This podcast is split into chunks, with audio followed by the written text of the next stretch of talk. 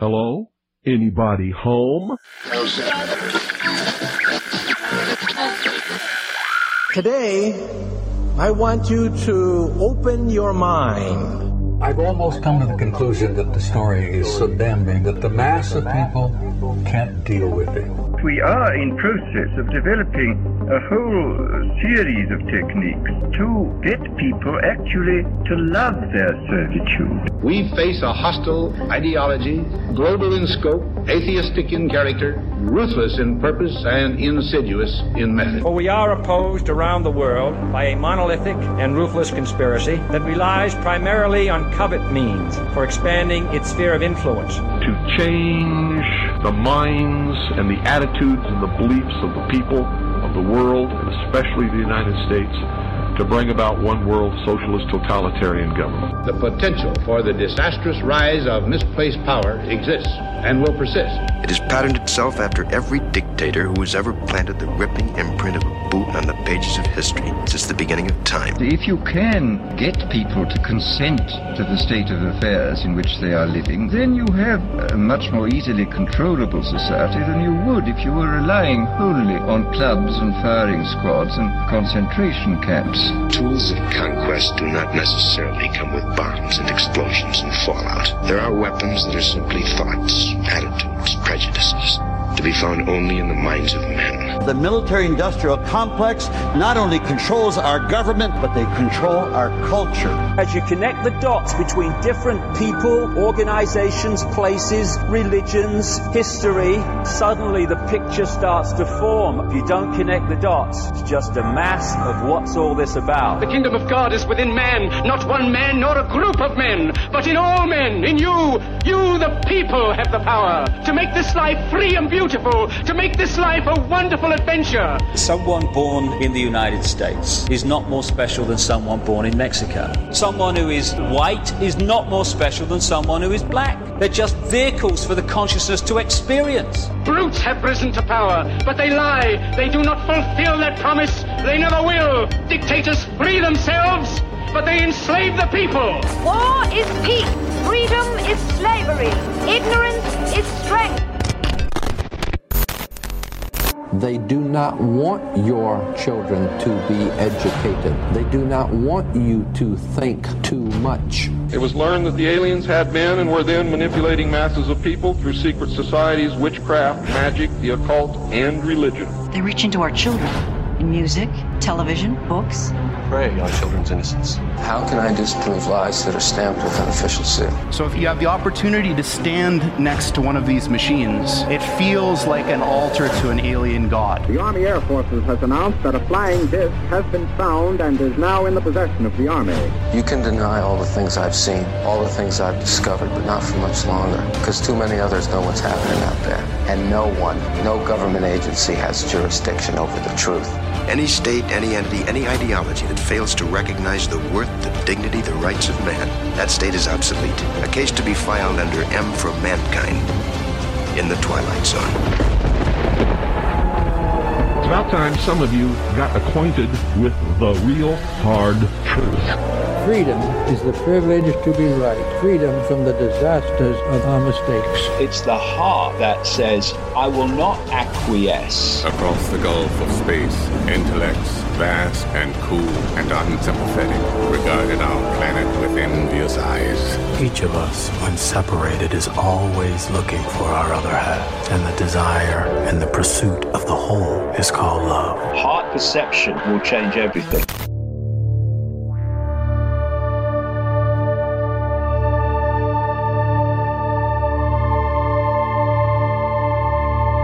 Broadcasting from the Sonoran Desert in the beautiful state of Arizona, I'm your host, Ryan Gable, and this is The Secret Teachings Radio. I'd like to welcome you to the broadcast whenever and wherever you are listening around the world. Morning, noon, or night, in the Secret Teachings free archive on our website. You can get the R S S feed there to plug into your radio or podcast player. You can also download those shows, but they do have advertisements in them, so if you'd like to get the ad-free version of the show and a whole lot more, You can subscribe to the ad-free archive on that same website, which will get you access to be able to download the ad-free shows. You'll get a private R S S feed.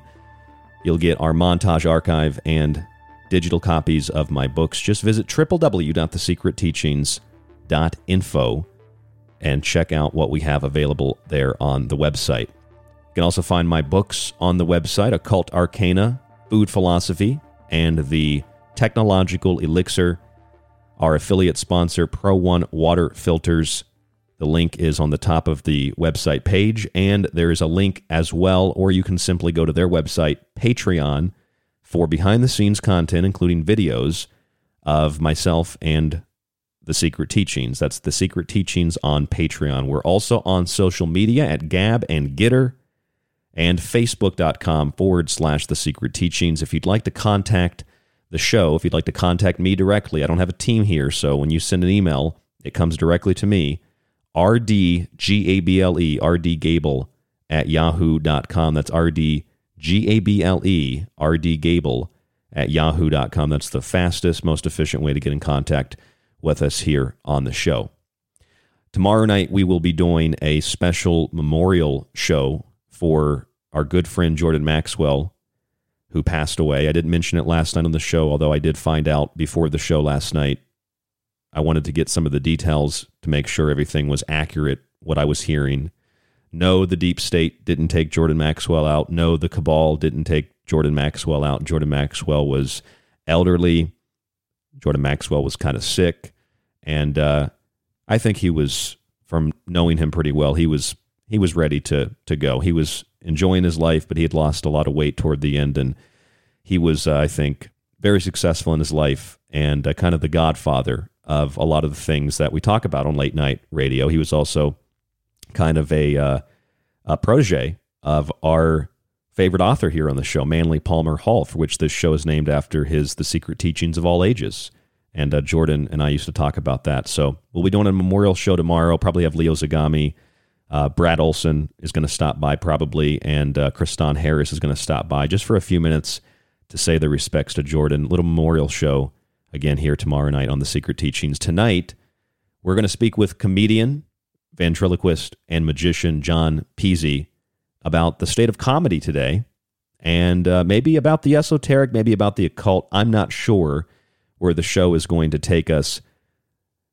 John has been an opening act for entertainers like Al Martino, Joy Behar, Weird Al Yankovic, Jerry Vale, and others. He's also been on America's Got Talent and performs as a national headliner at comedy clubs, resorts, colleges, and theaters across the United States, including his regular appearances at the Riviera Hotel in Las Vegas, the Borgata Hotel in Atlantic City, and as a member of the Friars Club in New York City and Los Angeles. His website is john pizzi dot com. That's J O H N, Pizzi, P I Z Z I, Dot com. John, welcome to The Secret Teachings. Hey, Ryan, I am so happy to be here. I've listened to your show for years. Big fan. I'm happy to hear that. And, and uh, you know, you decided to come on the show anyway, although you've listened to it. You don't think this is going to be a career stopper? Uh, no, I actually hope. First of all, after you're reading my resume, I'm laughing in the background. Like when I start hearing names like Jerry Vale and, and uh, the Riviera, which is closed now in Vegas, I'm laughing at at. Uh, I have to really update that resume. It makes me yeah, sound like a nineteen sixties cash killer tag. You know? I'm sorry about that, but that's what you gave me. That's on the website. It's probably on my website. That, that goes to show you how antiquated my website is. I have website one point oh, nineteen ninety-six, apparently. Well, e- even so, you're still performing all over the country. You did a performance last night in New York, right? Yes, I've been uh, extremely busy, even through this pandemic. I've been so blessed, if that's If if there's somebody up above, they're helping me out. I've been very blessed with work. Thank God. Yeah. Well, you, you and I share a lot in common, John. I mean, you, you talk with dummies all day. I talk to a lot of dummies here at Late Night Radio. It's I actually prefer your dummies. They make you think. The ones that would have the ones that I'm speaking to, they have they have nothing in their head. They're like politics. Hey, I heard there's you. Nothing going on. I heard you have a, a, a Donald Trump and a Joe Biden dummy. You know, yeah, uh, being a ventriloquist, it, it would only make sense to have something that appeals to fifty percent of each public, right, that you perform for. Uh, and yeah, I have a, a, a Joe Biden, I have a Donald Trump, I also have a, a Hillary Clinton and a uh, her husband, Bill Clinton. And I have to tell you, it is a, it's really interesting when you take out these characters in front of people, their behavior and reactions to them. Um, it, it's it's almost silly. The, the very uh, uh, interestingly enough, I was working at a comedy club in Chester, New York, uh, and I just gotten the Hillary Clinton puppet. This is when um, the president was Trump at the time. So I got into Hillary Clinton, and so I wrote these jokes, and I, I basically didn't have Hillary say anything but what she had actually said on her campaign. So you got like quotes from the campaign. Yeah, and then you just say them in a funny way in her her voice and somewhat. Yeah, basically repeating what they say, because a lot of things these people say are very funny off the bat. I mean, even look at some of the stuff Biden has, has said. He's like, he'll say things and he mumbles, and it's kind of, whether you like him or not, it's funny. And he'll say, ah, blah, blah, blah, blah, blah. You know, you're like, what the hell was that all about? What did he just say? You know, I don't know. So uh, when I took her out, I wrote I wrote a couple of jokes about things that she had said. And I was at this comedy club in Chester, New York, who I became friends with the owners, Guy Wolf. And uh, I take her out. I'm, I don't, she's out there like a minute and a half, two minutes. And uh, some lady gets really offended, stands up, and starts literally taking out the um, the slices of lemons and oranges in her drink and throwing them at me on stage. I was just like, I, was like, I never seen anything like that happen in my life. I, I mean, I'm standing there getting hit with a fruit salad, and uh, and and and people start turning on her, ironically, uh, and it, it made me think like, is you know, I, I got to tell you this. This is what I think is going on. I, and I know you didn't even ask me this question, but I'm going down this rabbit hole a little bit. I think what's happened is, in the social media world that we live in over the last decade, people became, you know, I guess like uh, quarterback, armchair quarterbacks, if you will. And they were sitting there typing away, telling people how they felt strongly and, you know, giving you the big, finger big, online. Big capital letters. Yeah, yelling at you in, in capital letters. Yeah, and they, and they became very boisterous in their opinion, and they started to believe their opinion was really much more important than they are. The, the, the narcissism of the opinion was strong. So what happened is after years and years of doing that, now you think you can go in public and behave the same way. And I don't think you really should or can, but that's what's happening. No, I think it's they, beer arms have grown up into stronger, you know, cocktail arms, if you will. Yeah, it's it's like the the opinion of the ignorant individual has been given license to be conceived or perceived as a, as a fact. And then people that actually investigate things and find factual information, if they're not an expert or they're not the protected group of the day, those facts become opinions. We've really switched what an opinion and a fact is. And I think you're one hundred percent right, John. We have got an internet community that has come into the real world, and they think they can act the same way, and that's kind of broken the social contract a little bit. That was very well put. The soul's broken the social contract. Yeah, that's very well put. That's kind of like where it's at. Yeah, and so I that was my first experience of it. I mean, I've, I've clearly doing con. I'm, I'm a I'm a variety act. I'm not necessarily. I hate talking about myself, by the way. I, as it comes out of my my head and my eyeballs, I'm like, ugh. But just the preface. I'm a variety act. I'm a, I'm a comedian, stand-up, magician, and ventriloquist, variety-oriented. It's a trifecta. Form. Yeah, kind of. There's a great joke that I won't say here because it'll be bleeped. But yeah, so yeah, so you could tr- figure trifecta, and you could figure out the rest. Um, but anyway, this there's this uh, this thing going across the country now where we where people believe that their opinion is so important. They can stand up and stop everyone and make a pose, you know, for, for something. I hadn't experienced it really till then, but being a comic for years, there's always somebody that in an audience that may not like something and may come over to you at the end of the show and say, hey, you know, I don't appreciate that joke with that has a reference to rape in it, or I don't appreciate the ethnic joke, or I don't appreciate perhaps, uh, you know, uh, I don't know, whatever, whatever them case may be, whatever they're sensitive to really. And I get it. And when people come over, I'd say, you know, I really appreciate you bringing up your point. I like I like to understand how people feel. I'm I'm here to create humor, and I am your feelings are important to me. So I, I, I listen. On the other hand, you know, when you get up and start throwing things at people and making a tantrum and behaving poorly, then uh, now you've crossed the line. Yeah, and, yeah. And and it's interesting too, because that's what I started to do. I, I started I created a show that we taped at a theater a year or two ago that we're trying to get on uh, cable, and it's called Crossing the Line, because we want to cross the line in the humor. We want to go over the edge of what people find allowable and let people know it's okay to come here and be over the line. I mean, that's what comedians do. Comedians push the boundaries, and it doesn't matter what their viewpoints are, political or otherwise. They push the boundaries of society, and when we laugh at those things, it allows us to be more human. It allows us to have differences in opinions, but then be able to laugh at ourselves, laugh at each other. I mean, that is, I think that is fundamentally human. And when you have people throwing slices slices of fruit at you, I mean, did, did she hit you with the fruit? Was she a good shot? Uh, hit the dummy, but dude, she was far away, and then they had to go over to the, um, you know, kind of, you know, I have another story like that that's happened recently too, and it, it's another bizarre one. I mean, if you want to hear it, I mean, it's almost the same but worse. You know, well, let me let me let me guess. Did you have a George Bush puppet, a George Bush doll, and somebody somebody threw the shoe at you?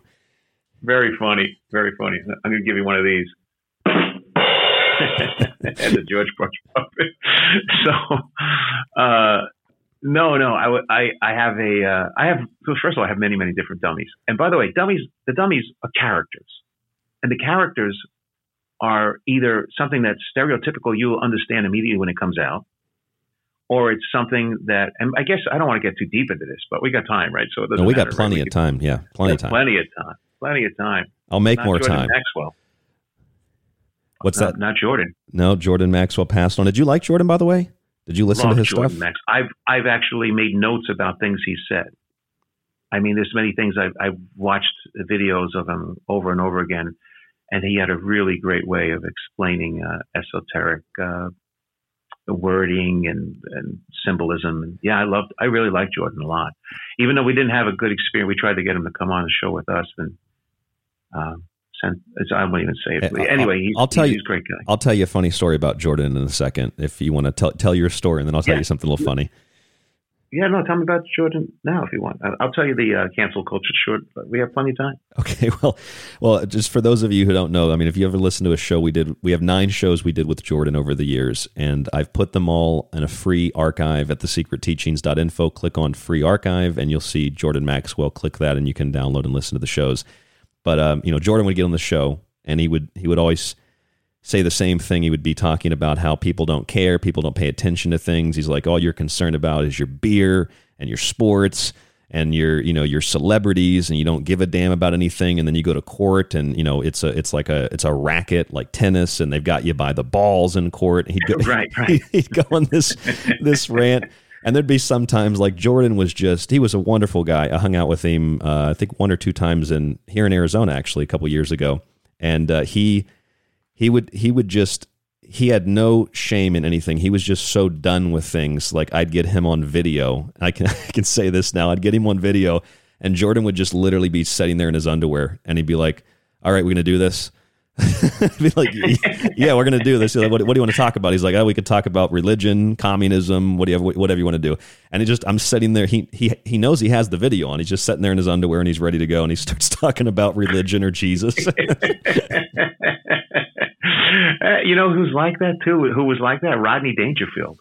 I've heard that before. Yeah. Yeah. I used to work at Dangerfields in New York City on First Avenue and sixty-first street, and uh, do, do these shows late at night.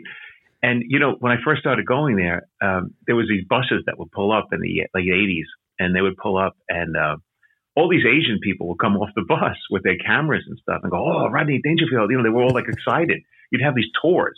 And I don't know, people from Asia were coming to New York, and they want to, and they knew he was famous. And they, every time they went there, they think Rodney would be there. And of course he wasn't. It was his club. So he would come in, oh, where Rodney? Where Rodney? No, he's not here today. And one night I'm there, and uh, Rodney, before he goes up on stage and does the stuff, he would always uh, wear be downstairs. And well, I, should, I well, honest to tell the truth, he was downstairs drinking and doing coke, but he was always in his robe. He was naked in his robe. He'd be hanging out downstairs, you know, getting all screwed up, and and uh, you know, he he watched my act, and, and he came over and he goes, "Kid, let me tell you, kid, you you need more conflict. Well, you and the dummy, you need more conflict." You can't just do the material. You got to have conflict. That's what makes it strong. Was he like, okay? Was he was he saying that in the bathrobe, or was he dressed by now? In the bathrobe, he's got he's got his testicles hanging out. He's like, he could care less. He was one of these guys that just wanted to be comfortable. Yeah. And then just before he went on, he threw on the, the white shirt and the red tie and the thing, went up, did the act, came back off, had a couple of drinks, and you know, grabbed you by the balls and laughed and smacked you in the back of the head. He was just like a, a character, like a real. And I belong to the Friars Club in New York City, which now has become like an ancient kind of tribal thing of the past, I would imagine, on some level. And and I found the same thing there with these old time comics, uh, which I'm becoming one now. But I, the guys I would, I, you know, these Freddie Romans and all, they these guys had no filter and would do anything for a laugh and not care. And I I kind of love it. It's like being a grown up ten year old. It's there's a beauty about life when you can just the hell with it all, kind of. Well, and you know, and that, I guess that's what you're saying about Jordan. Yeah, and I mean, I'm I'm by no means a comedian here, and by no means a professional comedian, but I can tell you from my experience looking into that world and covering certain things here on this show, the the idea that we should never, ever, ever tell a joke or make a statement, because it's the same thing in radio. You can't even make a, a statement, let alone a joke, because it might not be funny to one person or one group of people. You assume that you speak for those people. If we start setting that precedent, John, we end up having nothing that's funny. We can't speak our mind. There's no opinion. There's no First Amendment, and which is what comedians, I think, I would assume, thrive on, uh, free speech. And then we end up in a really dark, cold, gray world where everybody has to be careful of what they're thinking, what they're going to say. There's no jokes. There's no humor. There's no life. Well, when you say that, I kind of feel like our foot is heavily in the water already, not the toe. We're up to our ankles and knees, I, I think. I, I think it's already happened. And I mean, if you look at mainstream media and the way it all works, it's uh, clearly, it, it's definitely it, this this uh, the world that we live in right now is is be, it's a piece of the dystopian future that we're in. I see it happening. I mean, when you start banning people for their thinking and thoughts and not allowing people to see information, yeah, we're already there well, on well, some level. Well, did you hear about this Rachel Levine story, the the so-called four-star yeah. admiral? I, so yeah. so the U S A Today names. This is Woman of the Year. Woman of the Year. But then the Babylon Bee, which Rachel Levine is a man who became a woman, and uh, U S uh, Assistant Secretary of Health. But then Twitter banned the Babylon Bee. The Babylon Bee does the satire. Banned the Babylon Bee's Twitter account for naming Rachel Levine, who's a man, the Man of the Year. So it's, it's very confusing. It's insanity is what it is. It's insanity. So it so apparently... the things that's really bothering the, being able to be free in America right now, there must be, when it comes to our amendment, must be, and free speech, it has to be then the oligarch tech company, the big tech. I mean, if it's Twitter, Facebook, Instagram, all those sort of things are actually have more control than people, then we need to back off of that and either make them, we have to cancel them in order to gain a new paradigm. We have to stop. Or, I'm sorry. Go ahead. We have to stop using. Yeah, we, or we have to stop using it, you know, which is basically canceling. We said, well, we're going to we're jumping out of, of what you want to. You know, if you want to take Twitter and turn it into something like MySpace, you have to have people dump out and dump into something new. It it, it could happen. There are some companies that are trying to do this. Uh, a lot of it's more conservative, right leaning, which you know to yeah. me doesn't matter so long as there's an open platform where anybody can share anything. So long as it's not like pornography and, you know, wanting to kill people, right. that, that there's a limit to that in the social space. But, you know, there there is a movement certainly to do that.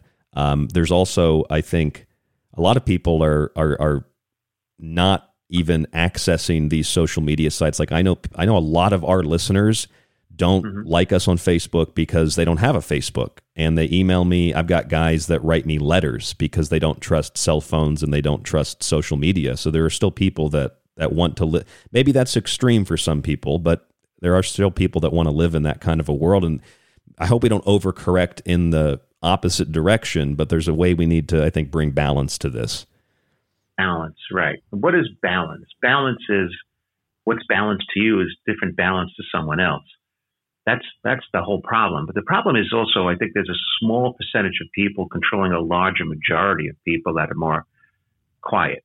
Silent and well, not really asserting themselves. You're right, John. I think I think that problem is that we rely too heavily on authority and we don't think for ourselves because we've been taught to think that thinking for ourselves is wrong, so we should listen to what authorities say. But particularly, I think, in my opinion, get your take on this, I think what this issue is, is we have we have individuals, we have people that don't feel as if they have, you know, a, a right to be human, because everything they do is criticized and critiqued, and we always have to be on the lookout for saying the wrong thing. So when that happens, we're looking to other people to tell us what's the right thing to say. It makes us very much like a serf class. We have the lords that lord over us. We do the work for them, and we're always on the defensive. And when we're always on the defensive, obviously we can't do anything except defend ourselves and back into a corner and say, I'm sorry, I'm sorry, I'm sorry. We need to stop saying I'm sorry and just joke about it and move on, in my opinion. I agree with you, and you're absolutely right. And if you look at comics of the past, like I remember watching, uh, she was a wonderful comic, uh, Joan Rivers. I remember Joan Rivers, somebody being offended in her audio. I saw a couple of clips on YouTube about it, and she stood up and just blasted this woman. I think I, I think I've seen that. Oh, it was awesome. It was so great. It was just wide. It, it, in other words, she was totally unapologetic for humor. Well, that's. And, oh, sorry. Go ahead. No, but that's the point of this crossing the line. You see, where does the line lie is the question in the sand. Where do we draw the line between acceptable and unacceptable? Let's look at the that. The bottom line is the uh, unacceptable should be you don't like it, you leave. That's it. That's, a, that's it. Exactly. That's what I, next. Let the other ninety-nine people enjoy. I mean, you don't. You think that's wrong? You you walk away. That's and you what, say. I want my money back. I don't agree with this. That's what I've told people on this show before. If you don't like it, don't listen to it. And um, I mean, that's. I didn't necessarily like Donald Trump, but when they asked him, "Hey, did you call Rosie O'Donnell a fat pig?" He was like, "Uh, yeah, I probably said that." I thought that was honest. I was like, "All right, you know." All right. More more with John Pizzi when we come back from break. This is The Secret Teachings. I'm Ryan Gable. Stay with us.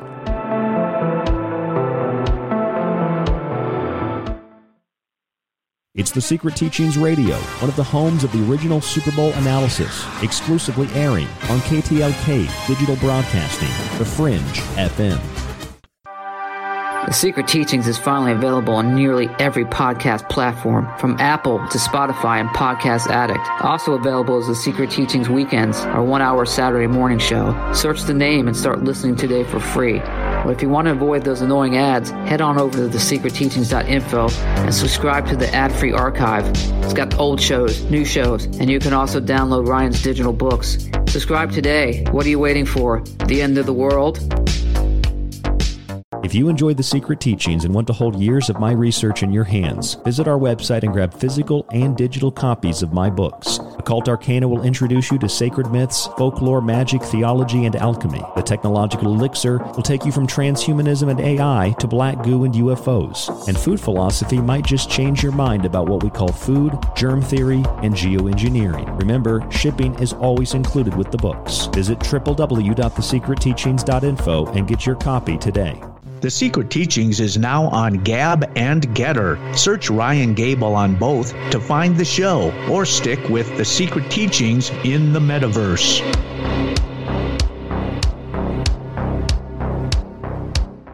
This is Michael Strange from Troubled Minds. Did you hear that scientists recently discovered radio waves coming from Proxima Centauri? Well, I cannot confirm nor deny. We are broadcasting from that neck of the woods. You are listening to K T L K, The Fringe F M. Are you intrigued by Paranormal Talk Radio? You'll love the new Paranormal Radio app from TalkStream Live. You'll find a great selection of talk shows covering U F Os, ghosts, strange phenomena, and much more. Download the Paranormal Radio app now and start listening to the very best in paranormal talk entertainment, including the network you're listening to right now, the Paranormal Radio app, free in Google Play and the iOS App Store. Hello, folks. This is Jordan Maxwell. My website is jordan maxwell show dot com, and you're listening to The Secret Teachings with your host, Ryan Gable. Do you have everything you need to explore The Secret Teachings? I've got my secret socks on, and my secret T V, and my secret T V channel. Looks like SpongeBob's ready. Are you? Hey, this is Charlie Robinson, and you are listening to The Secret Teachings with Ryan Gable. This is David Icke from david icke dot com, author of The Phantom Self and The Perception Deception, and you are listening to The Secret Teachings with Ryan Gable.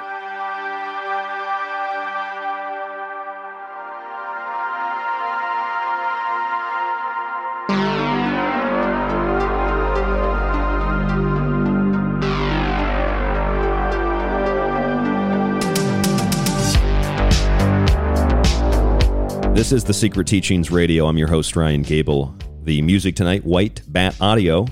And our guest is our friend John Pizzi, john pizzi dot com, comedian, ventriloquist, magician, all-around funny guy.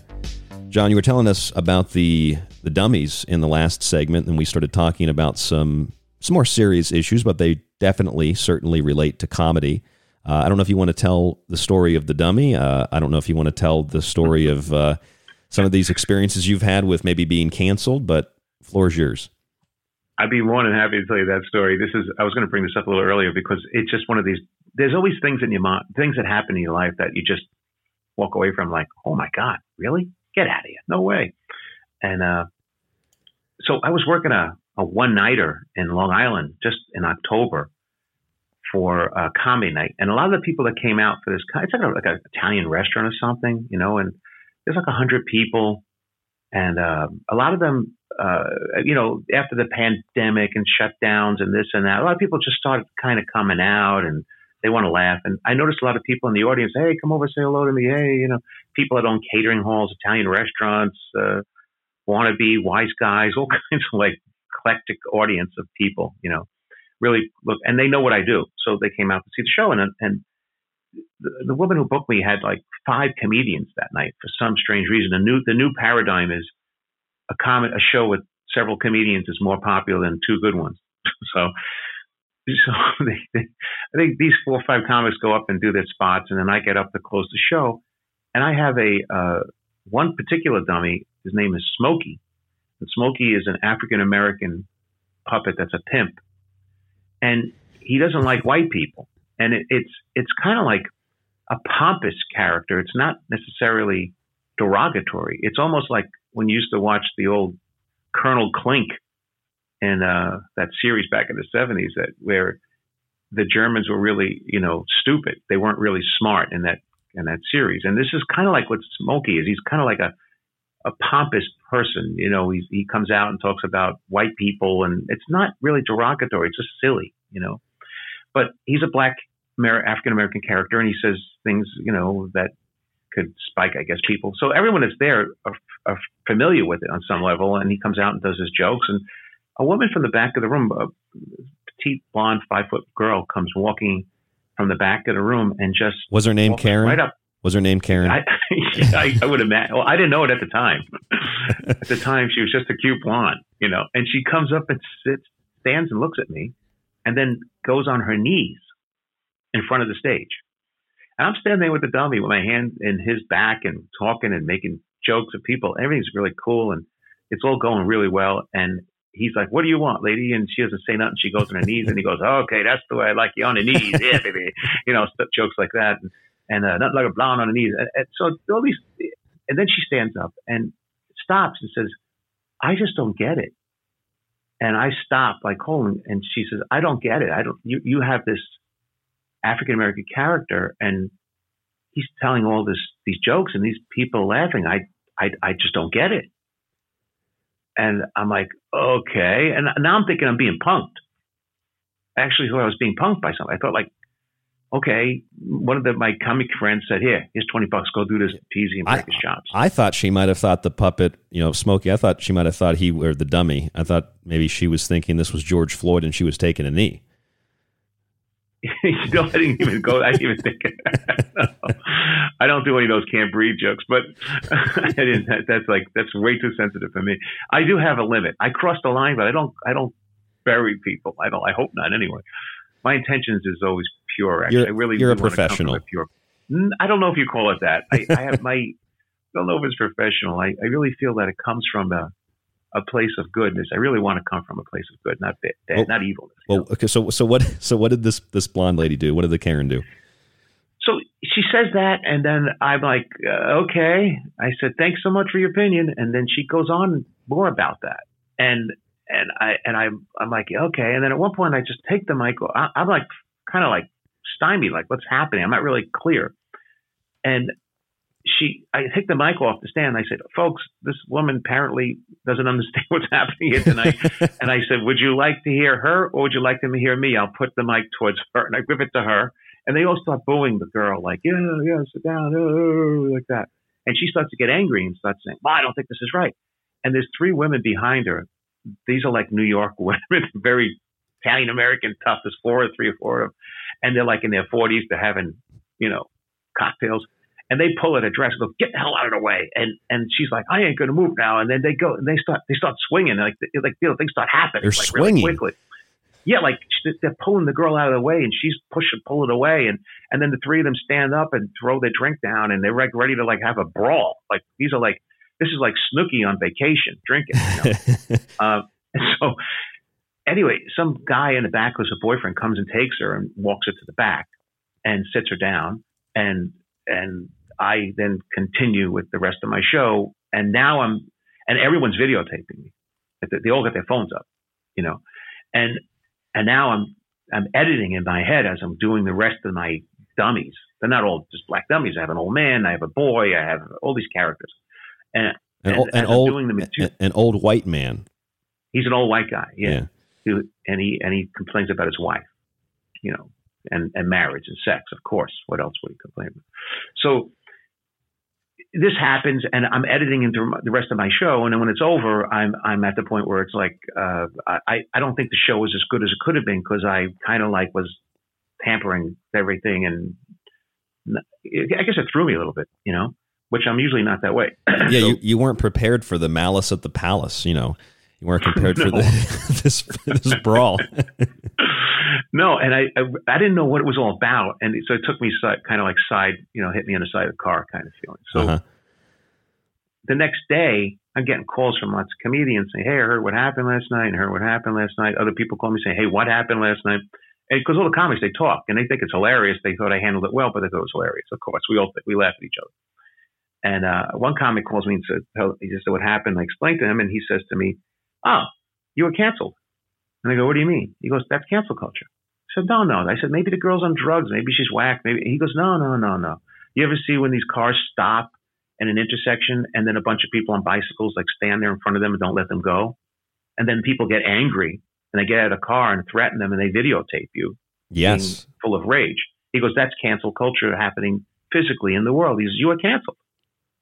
And I said, "Really?" So I hadn't even known until days later that that may have been what the case was because I was oblivious to it. Well, when he when he when, when he told you that, we actually have audio of your response. Come on, man!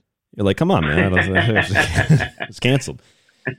Yeah, that's that's. Ex- yeah, so that was my first experience of, I believe, what was cancel culture, and and uh, and I it made me think about a lot how to respond in the future, like what to really sort of make me think about well, how do how do we handle this and where are we going and what's really going on here, what's really happening, and again. You have one hundred people in a room. You have one person trying to create a disturbance amongst ninety-nine, which is really not right on any level. Well, th- think, I think about it from the other point of view. Like, what if you had a, a an African American or black audience member when you were doing, uh, you know, your old white man puppet, Uncle Smiley, and uh, they came up and took a knee and were like, I, I, I don't get it. And then a brawl started. Like, would would that make as much sense or would it make just as as, as less sense? Like, I don't know. It just from thinking about that other perspective. I think of things like that. You know, it's it's interesting, too. You see from the other side, and I, and I actually appreciate that thinking because that's what comics do. They always take a different perspective. That's what humor is, is perspective. And honestly, uh, tell you the truth, I, I mean, when it comes to even African-American crowds, Latino crowds, and that sort of thing, I work Latino clubs where I'm the only white guy or black clubs where I'm the only white guy in the club. And they are the greatest crowds ever. They they are great. People want to laugh. Have, But they laugh without the, then no, no one's upset. Everyone's cool. It's it's great. And, and the fact that I'm the only white guy in the club, I take I come out and I, I say things automatically that, you know, show that I'm aware of it and they're aware of it. And it breaks the ice and it becomes just a really beautiful thing. And at the end, I'm, I'm, these guys, people come over hugging me, thanking me for coming. I mean, it's, it's um, we all need to connect on the level where we, on the inside level where we really exist. And the problem is, is all this stuff is, is the outside chatter. It, it's like deep down in the sea, it's quiet and we will connect on that level. But the outside level where there's birds and rocks and wind is where everyone's making the noise. And it's not representative of what's really inside. No, you're absolutely right. Uh, John Pizzi is our guest this evening. John, let listeners know what your websites are so they can check them out while they're listening tonight. It's uh, john pizzi dot com, J O H N P I Z Z I dot com, and I have best magician N J dot com. Um, and I also have crossing the line dot t v. I have like thirty different websites because we do different things. The thing is, how do you brand yourself when one minute you can be doing a roast for, you know, the Friars Club, X-rated, and the next minute you're doing a family event? Well, this is... It's hard to brand yourself. You, you, you know? Okay, I would imagine it's exactly the same thing then, you know, in comedy. I, w- I was thinking that because in radio, that's how it is. Like, I don't know how to brand myself on this show. One night, I'm I'm I'm I'm trashing Republicans and Democrats. The next night, I'm talking about U F Os. The next night, I'm talking about esotericism. The next night, I'm interviewing a doctor or a scientist or a comedian. You know, I'm I'm all over the place because I love to learn about everything, and I try to put it together in this, like, grand, unified, you know, theory or this grand secret teachings, you know, idea of all ages. I want to know about everything. You know, I want to put it all together. So it's kind of hard to brand that too in radio. I, I I'm totally with you, and I'm very passionate about it as well. And I and that's why I think we're somehow uh, we're spirits together here, because I've listened to your shows and and it is it's very eclectic, and I love that. And I'm an infomaniac. I need lots of information. I'm always trying to connect everything to how it all works, and there's never enough information to connect it all. There's only like pieces. And then as soon as you believe something, sometimes you think, ah, I got it. And all of a sudden somebody gives you something new and you're like, oh, I didn't have it. I thought I did. I'm an idiot. You know, it's like, you can't figure, who can figure this all out? It's, it's, it's life. You know, life is a, a strange thing. Well, that's why you, you got to laugh at, you got to laugh at yourself. I mean, I laugh at myself all the time. I pronounce words wrong. I just admit it, acknowledge it. Like I have no, how to, no idea how to pronounce this person's name when I'm reading an article, and you know, just go, go with it. It's fun. Kind of roast myself. You know, it's funny. It's funny you mention that too, because I didn't. I didn't pay attention in school, so I'm not.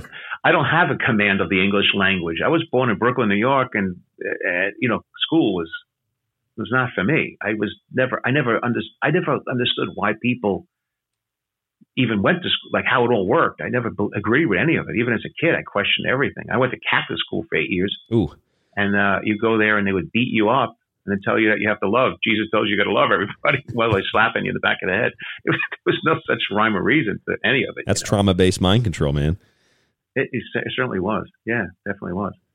And uh, and yet now I do tremendous amount of uh, entertaining in Orthodox communities, which now I get to see another side of uh, how people behave. And in fact, I, see, I just love, I don't care who you are, where you come from, what it's all about. I just like to get my eyeballs behind their head for weeks at a time and understand where they're, th- where they're seeing things from. I, I'd love to have empathy for everything. And it's hard too, because you, you don't have enough time in your life to experience. I'd like to live in different people's minds for like a week at a time to understand them. Even the Karen, I'd love to live in her head. Yeah. Explain to me oh, what's yeah. going on. I want to, I want to have empathy for what you mean and see where you're disconnected or where I'm disconnected. Maybe some self-loathing. I don't know. But you know what? I, I saw um, I saw Bill Burr at the Egyptian Theater in Boise, Idaho, when I lived there. I saw Lewis Black. I saw a couple comedians, but I, I always liked Bill Burr. I went there to the, the theater and I saw Bill Burr, and I was in the front row, and uh, a friend a friend of mine was with me that night, and she she wore a nice dress, and I just had like sandals and cargo shorts on, and Bill Burr comes out and he looks at me and he starts like railing on me. He's like, Jesus effing Christ. He's like, you can't even wear something nice to the theater. Look at these, these G D shorts and these sandals. I, I, I loved it. You know, some people they, they, they can't handle that. I don't know if that's a self-introspection problem, but I loved it. I was like, hell, Bill Burr roasted me for like three minutes. It was worth the ticket. I totally agree with you. And I would do the same if you were in front of me, because, because you know why? You're confident with yourself. Right. Yes.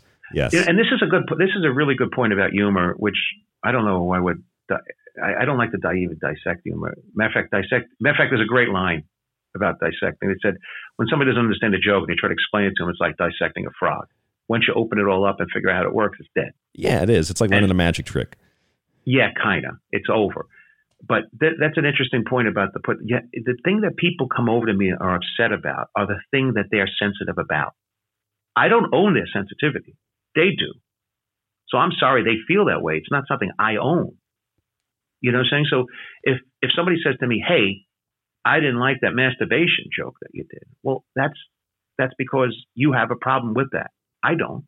And the fact that somebody's making fun of your slippers and shoes and you're not offended by it means you're confident with it. Now, if I said something to you that, that sparked you, that hurt you, that means that you have a sensitivity to it that's internal, that's been there a long time. So people don't know this, then comedy's kind of like psychology then, right? It's all about psychology and understanding how, how things like that work. Sounds like it, a little bit.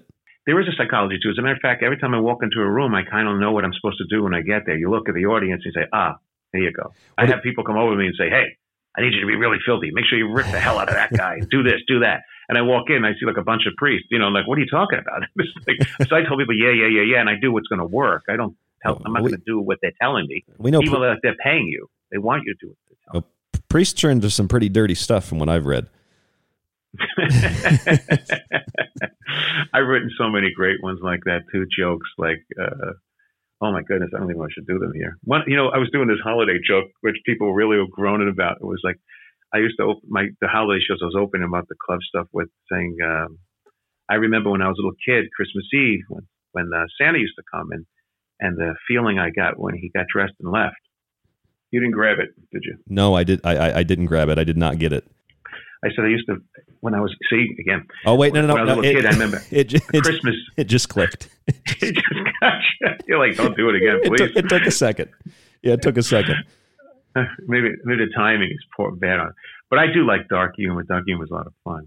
I had a kid once say to me, you're a magician. He says, I wish I could be like Batman. I said, all right, your wish is granted. It's good. Both your parents are dead. you, know, you know, it's like, that's really dark. And a kid was around crying. I mean, just, just, just stupid, stupid stuff. It's silly jokes. Like uh, one time I was like, hey, what, I, I just thought of this in my head for some reason. And someone was like, you know, t- tell me something funny. I said, I don't know, what sound does an Asian cash register make? And they said, oh no, I said, ka-ching chong. And they, that's, that's right. That's a clever, you know, wordplay. Yeah. I they, like it. They were highly offended by it, you know? No. Oh, come on. Uh, here's, here's great. What's, what's worse than ants in your pants? I don't know. Uncles. Uncles in your pants. And what's what, what's worse than uncles in your pants? What's worse? I have no idea. Joe Biden. Oh! How do you get a fat girl in bed? I think that's a piece of cake. Piece of cake.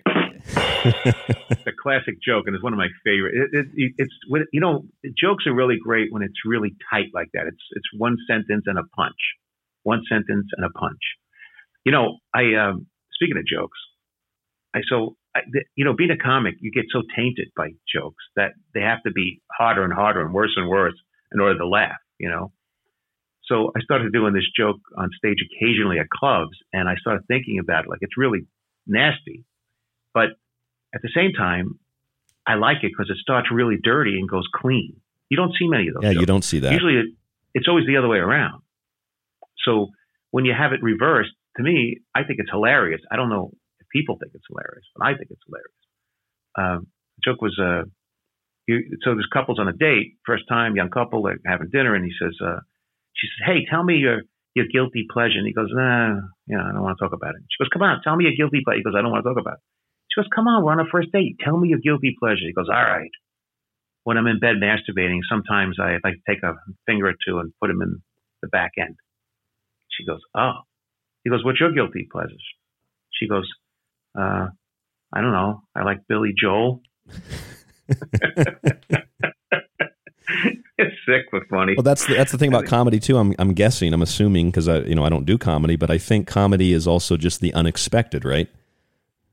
Absolutely, it's perspective and not seeing the connections between the two points. When we, it's point A and point B, but getting there, you shouldn't be able to see B.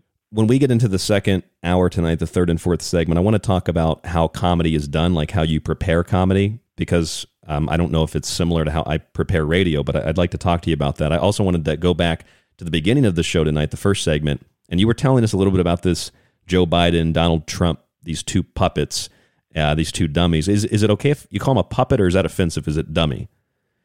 I, I love the word dummy. Uh, ventriloquists always think they call it ventriloquial figures, but I'm not offended by calling it dummy. I think it's a dummy. It's funny. That sounds like a George Carlin, like the soft language, right? It's we don't go see a doctor. We go see a health maintenance professional. Yeah, the ventriloquial figure is that. Yeah, ventriloquial exactly. figure. Yeah. yeah. Tell, tell us a little bit about, about, about these puppets. Like, what happens uh, with the Joe Biden and Donald Trump puppet? You told us about the Clinton one. You got some fruit thrown at you. I'm, I'm curious, what what does the Joe Biden and Donald Trump puppets do? What what do these things do? Well, interestingly enough, I got the I got the Donald Trump puppet during Donald Trump's presidency, and you know, it takes first of all, it takes a long time to make these puppets. There's two kinds of puppets. There's soft puppets. They're like the Muppety kind of puppets, I, mm-hmm. I guess. And then there's wooden dummies, which I prefer the wooden dummies, even though I have nothing against soft puppets. But uh, sort of the, the make them, they're usually hand carved out of wood and takes a long time to carve and paint and put together. And the mechanics in them are um, like levers. It used to be a string with a lever, and now the new ones are like uh, like the old old antennas on a car. In nineteen seventy, used to have an antenna on the front car that pulled up mm-hmm. the metal, that is metal and metal, pulling up to the top. Well, that's what's inside there now with levers attached to it that allow it to move and spin around in the head. So it's all welded brass levers, pretty much. My the dummies I have now are like the Mercedes-Benz of puppets. They really, they're beautiful, and they're they're pieces of art, really. They're, they're works of art. They cost between ten and fifteen thousand dollars each to make, and you know, so if you go out and do a show with four puppets, you're bringing in fifty thousand dollars worth of equipment, and believe it or not, and you can't get them like tomorrow.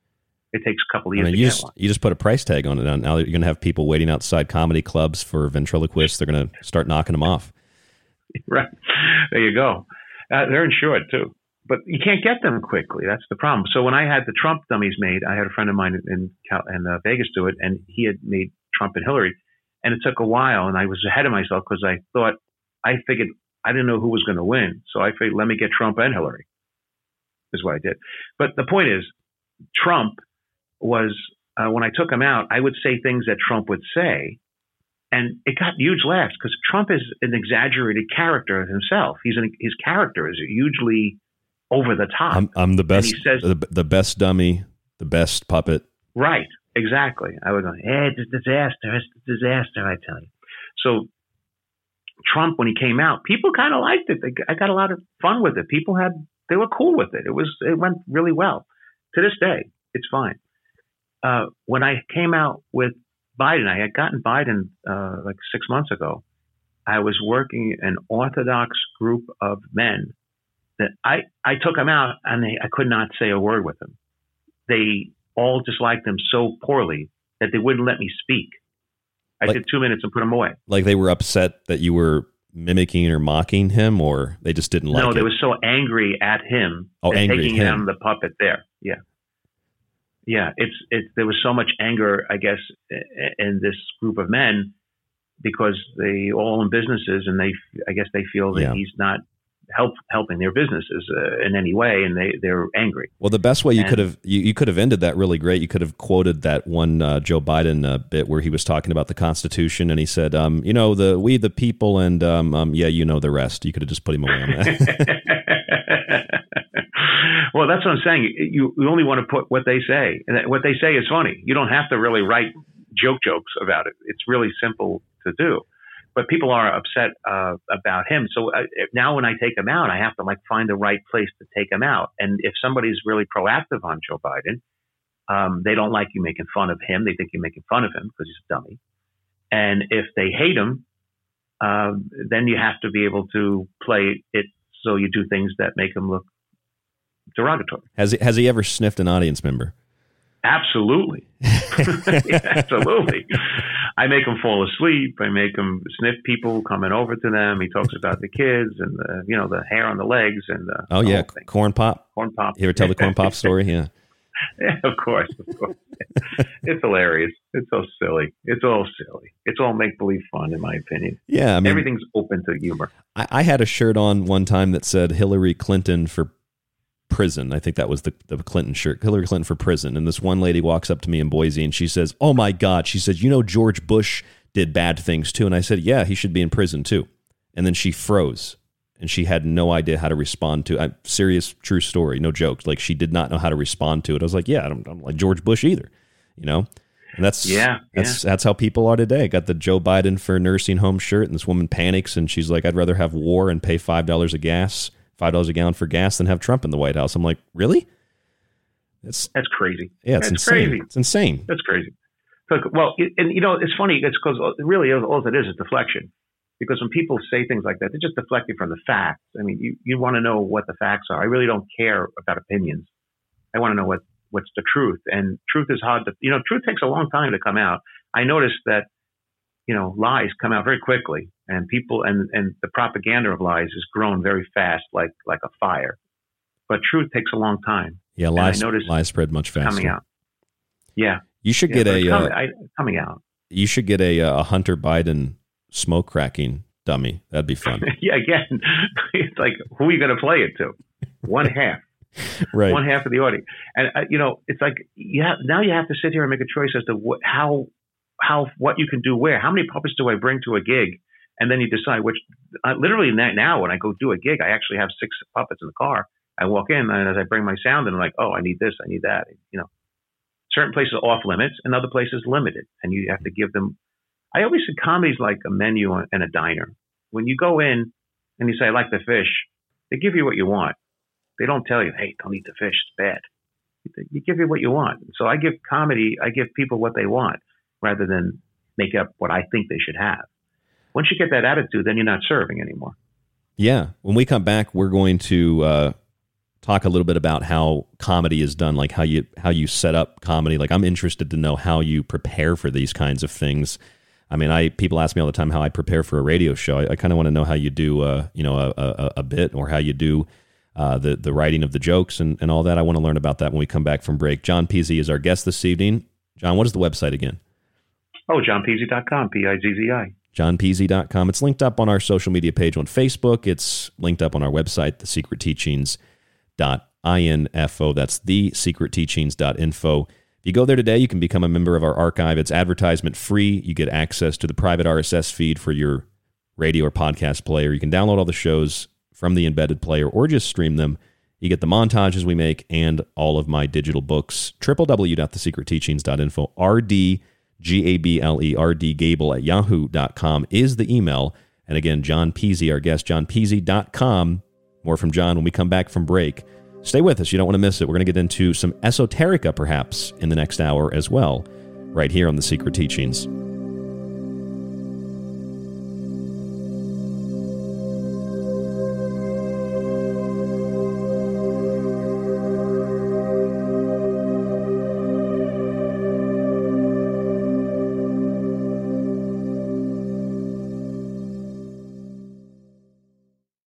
It's The Secret Teachings Radio, one of the homes of the original Super Bowl analysis, exclusively airing on K T L K Digital Broadcasting, The Fringe F M.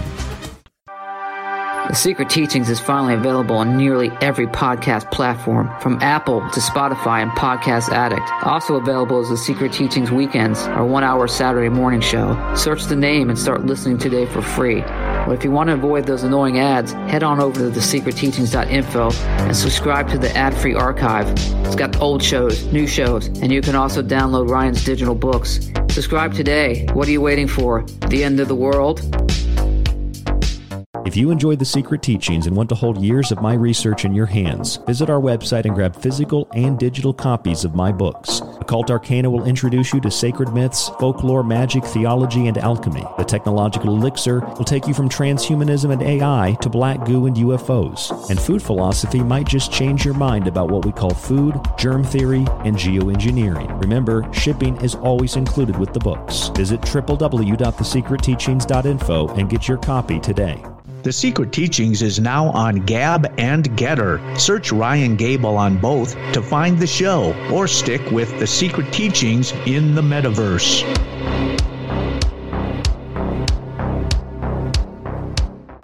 This is Michael Strange from Troubled Minds. Did you hear that scientists recently discovered radio waves coming from Proxima Centauri? Well, I cannot confirm nor deny We are broadcasting from that neck of the woods. You are listening to K T L K, The Fringe F M. Are you intrigued by Paranormal Talk Radio? You'll love the new Paranormal Radio app from TalkStream Live. You'll find a great selection of talk shows covering U F Os, ghosts, strange phenomena, and much more. Download the Paranormal Radio app now and start listening to the very best in paranormal talk entertainment, including the network you're listening to right now, the Paranormal Radio app, free in Google Play and the iOS App Store. Hello, folks. This is Jordan Maxwell. My website is jordan maxwell show dot com, and you're listening to The Secret Teachings with your host, Ryan Gable. Do you have everything you need to explore the secret teachings? I've got my secret socks on, and my secret T V, and my secret T V channel. Looks like SpongeBob's ready. Are you? Hey, this is Charlie Robinson, and you are listening to The Secret Teachings with Ryan Gable. This is David Icke from david icke dot com, author of The Phantom Self and The Perception Deception, and you are listening to The Secret Teachings with Ryan Gable.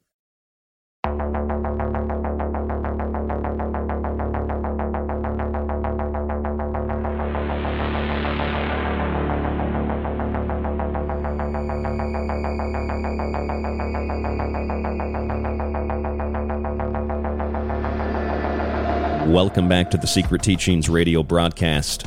I'm your host, Ryan Gable. Thank you for tuning in, wherever and whenever you are listening around the world.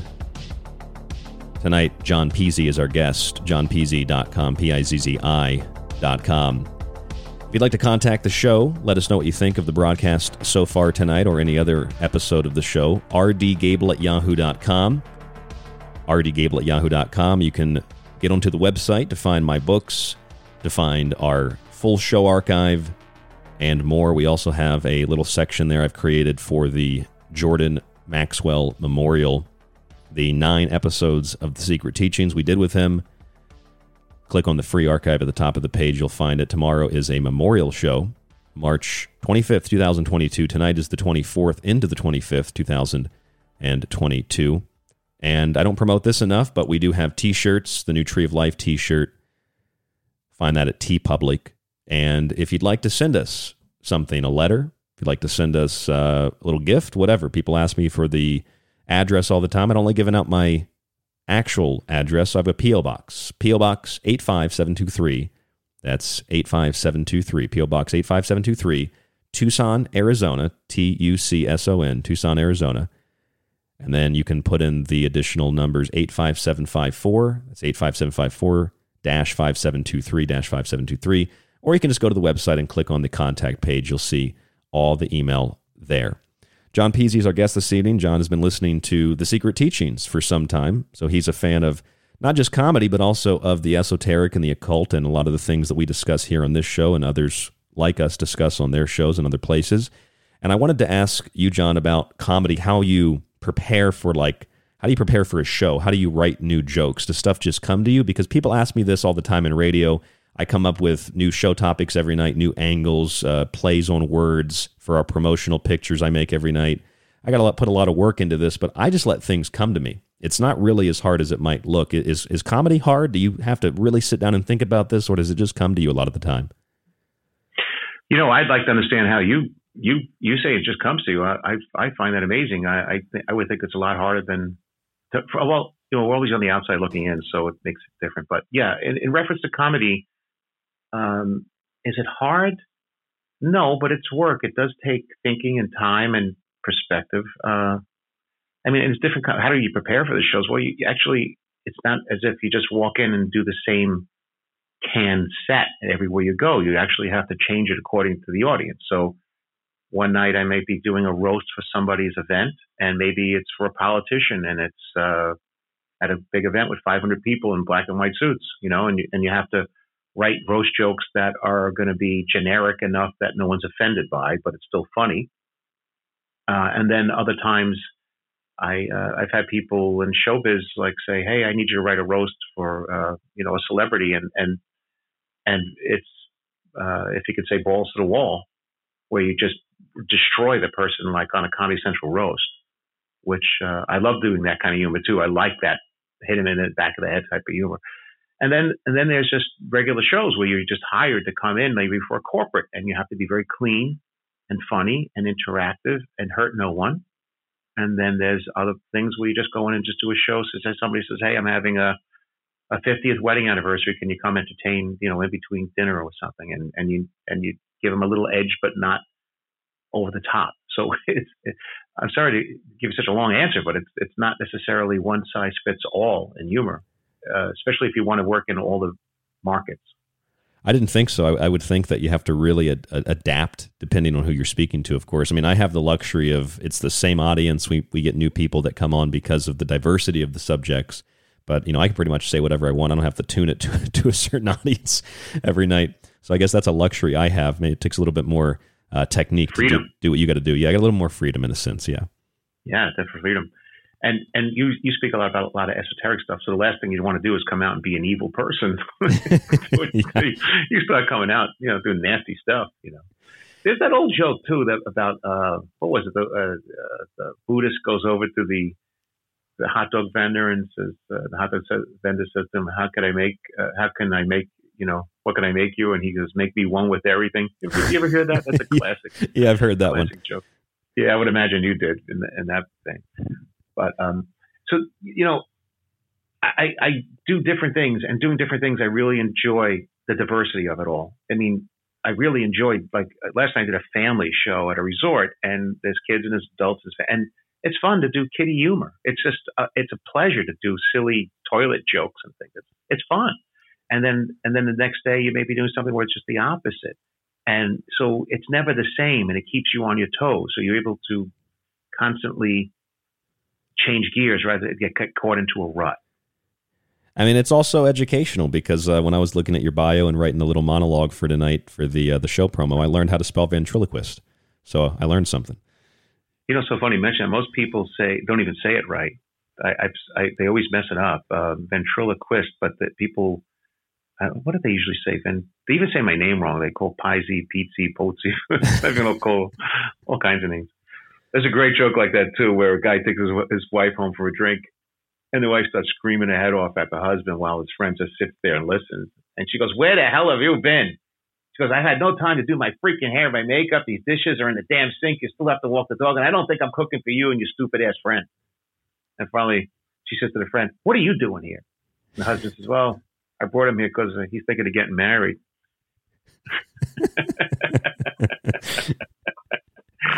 Uh, are you are, are are you and your friends that you work with, are you guys sitting down together and writing jokes like that, or did you kind of take older jokes sometimes and, and you tweak them a little bit?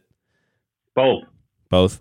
Both, yeah, because it's, you know, just like magic and other and, and just like the seven wonders of the world, there's only like seven types of humor, really. It breaks down in categories in some level. They always fit into one of these different categories. It's like like the and, like the journeys of the the, the hero and the and, and all that, yes. And the archetypes. Yeah, just like magic as well. There's you know there's levitation, there's appearances, disappearances, transformation. There's all these different things that the categories. And same thing with comedy. There's there's wordplay, and then there's uh, you know stretching the truth, and then there's reversal, and, and there's the the D joke, and it, so it, it's it's all the same thing. So when we sit down, uh, when I sit down, when we when I sit down and write a joke, I actually take something. First of all, I try to see the humor in everything. The, one of the first questions that you always ask whenever you read anything or see anything is, what's funny about it?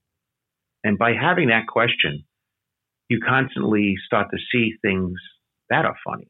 You're, you're creating in your mindset, what's funny about this?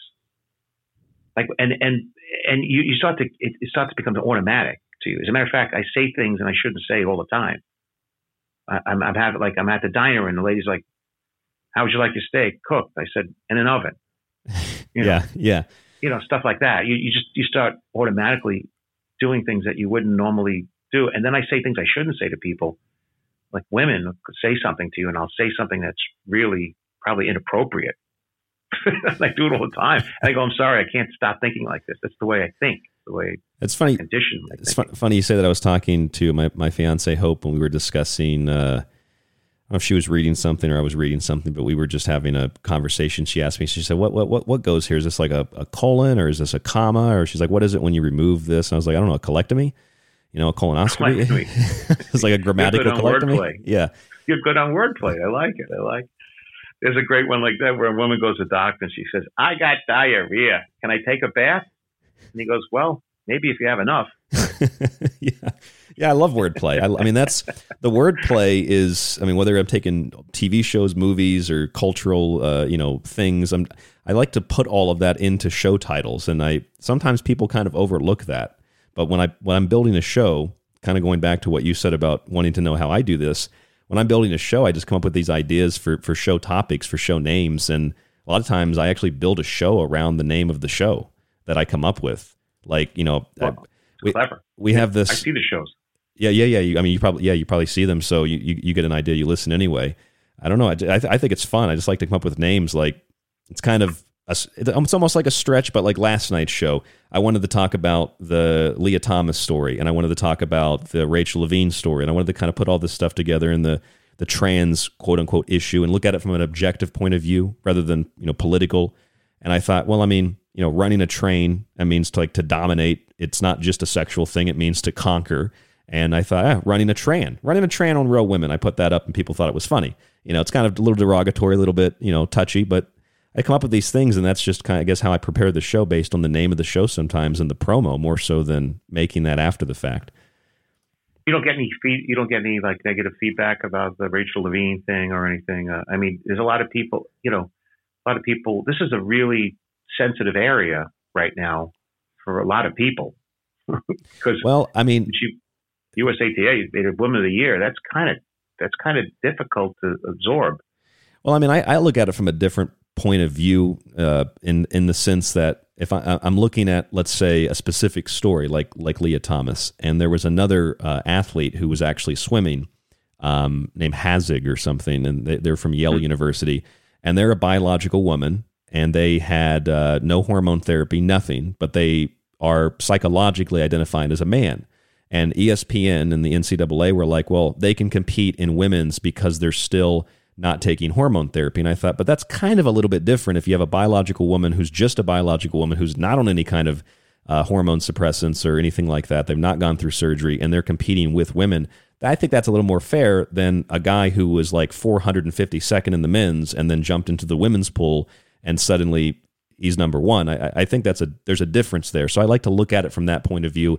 I don't like to talk about the same the same standard things and just regurgitate the talking points, which, I mean, you're right. I, I'm accused of that a lot of times. People will say, oh, you're a conservative. Oh, you're a liberal. But I'm neither of those things. I just like to look at things from, a, as much as possible, a, a balanced perspective. Look at both sides of, of the talking points and then, you know, kind of discuss them. That's what a comic does, by the way. See, you're not creating humor out of it. You're creating content. But in actuality, what you're looking at it from a perspective of a comedian, because a comedian looks at it from multiple perspectives in order to find where the humor lies. You're looking to find empathy for both sides to understand the situation. Yeah, I mean, I gather. And then we'll add, we'll add comedy in there. You know, I'm just talking last night about uh, Rachel Levine. I was like, it's Man of the Year, and then I had the excuse me, it's ma'am. I had the sound clip. You know, it's ma'am. excuse me, it's ma'am. You know, the whole Rachel Levine thing. Now, I'm not writing jokes or anything about it right now, but I will say that it's it's a weird thing because if if a person, first of all, it must be offensive to women. Well, right. That was my point women last must, night. Yes. Yeah. That's got to be offensive to women. I mean, how many women, you know, over the years work really hard to get women to be equal. And then look what's happening now. That doesn't make any sense on some level. See, that, yeah, that's, I don't know how to that's, that. that's my question, John. I've always said, like, if, if you're considering yourself part of the L G B T community, and I ask this similar question for, for any controversial subject, if you're lesbian, gay, bisexual, trans, et cetera, I just ask, like, if you're trans, you're actually trans, um, what exactly is it that is responsible for the immense amount of money and attention that goes into the so-called trans movement when trans people only make up zero point seven percent of the population? It's a lot of money. zero point seven percent Yeah, zero point seven less than a percent. That doesn't mean they're insignificant, that they're not human beings. I just don't understand how there's so much money and attention towards such a small segment of the population unless There are people that are using that small minority group as a shield to advance other political progressive agendas.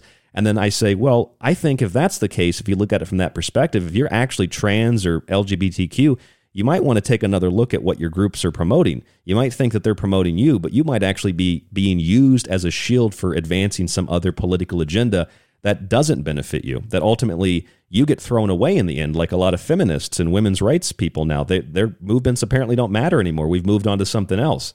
And that's the kind of perspective I try to bring. You know, every, I agree with you one hundred percent. As you, as it's coming out of your mouth, I'm, my head is shaking. Yep, you're right. You're absolutely right. But I don't see most people seeing it this way. They don't see it this way because they're in it and not outside of it looking in. So your perspective, I, I agree, is right on target, I would believe. And, you know, of course, it, you, you, you got people that if they're benefiting from something, you know, it, how can it be bad? If you're benefiting from it, you have to have a really open mind and be able to see the context and, and, and the perspective of things, just like in comedy and radio and anything.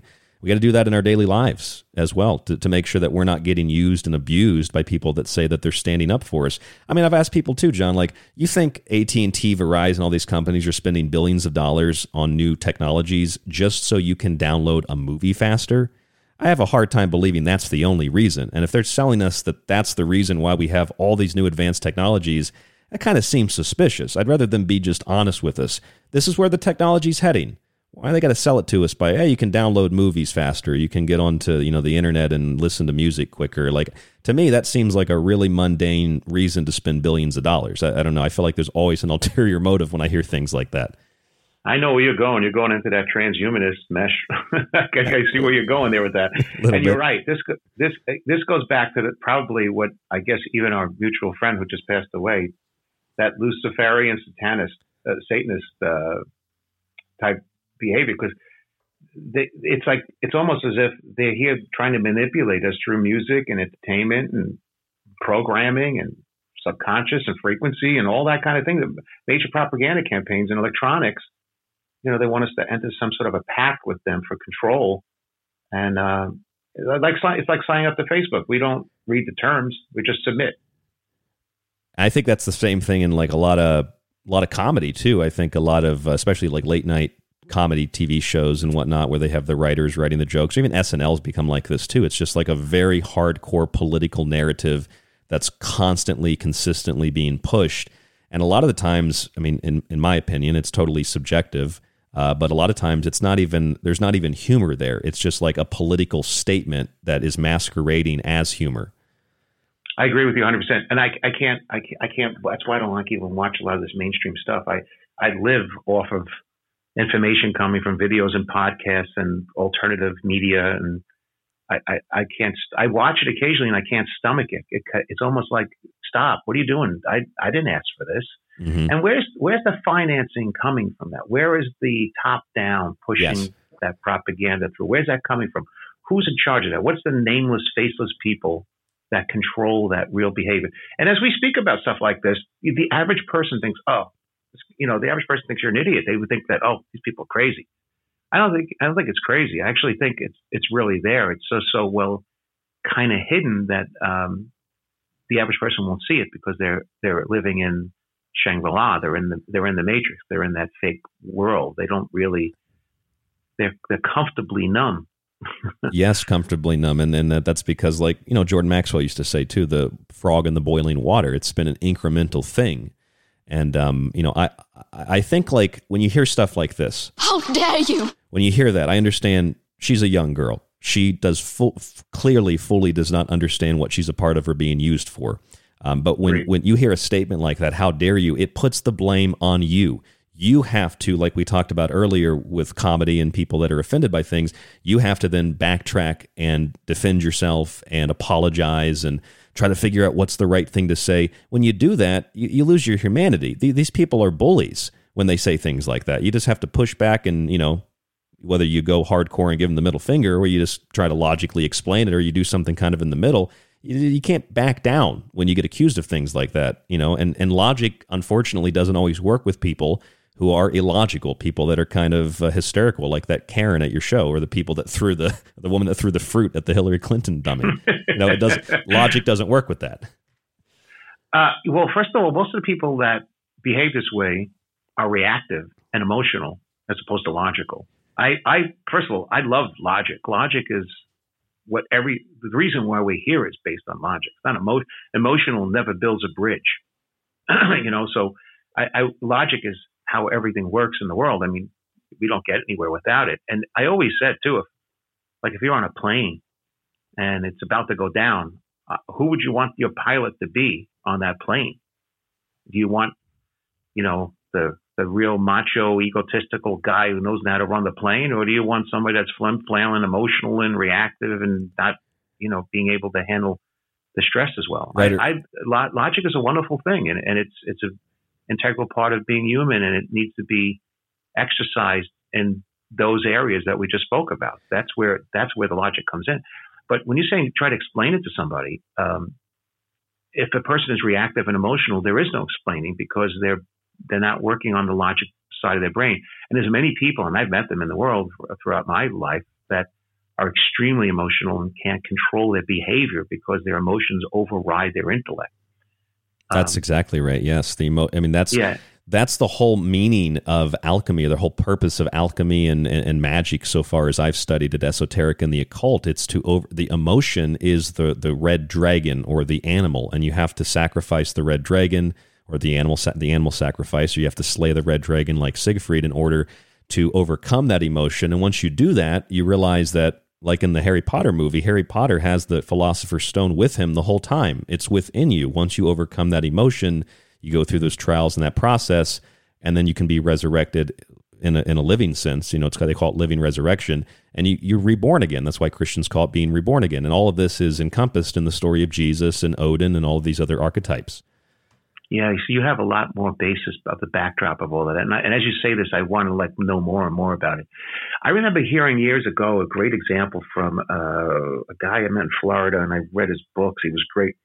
It was uh, uh, Wayne Dyer. I met him in Florida at a bar, actually, and that's how I got into that guy's information. It was really, but he had this really wonderful uh, thing about emotions. I, I never forgot it. It was he was saying, imagine there was a stagecoach, and that the person in the stagecoach is handling all the, and there's reins on all the horses, and there's like, let's say several reins on all the horses in front of you, and he's riding it, he gets shot, and as he gets shot, he dies.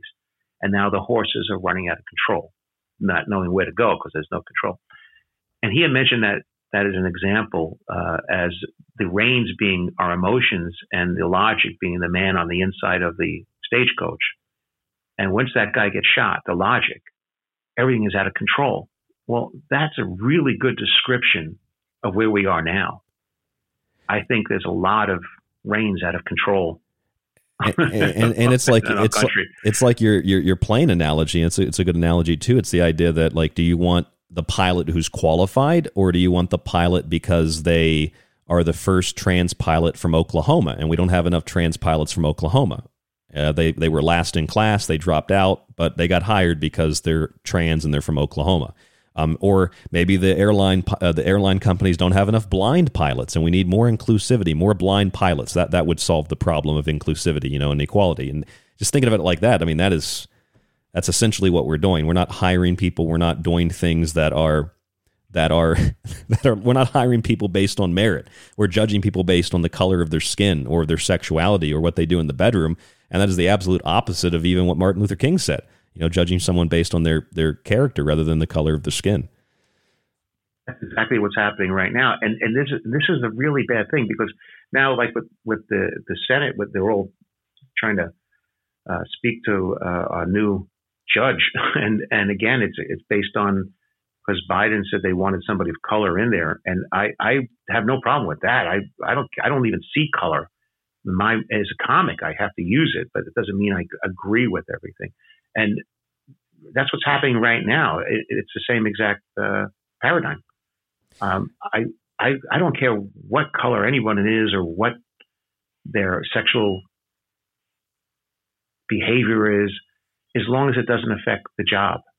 And when you have to fill a quota and you bring it up saying, hey, you're trying to fill a quota, then you're pointed with a finger and saying you're a racist. And that's where the problem lies. You're not a racist. You're just bringing up a point, but they use this detraction in a circle around in order to take you down. That's that's where the problem is. Yeah, you're right, you're right, John. That's it's actually deflection again. Deflection, right, is what I'm looking for.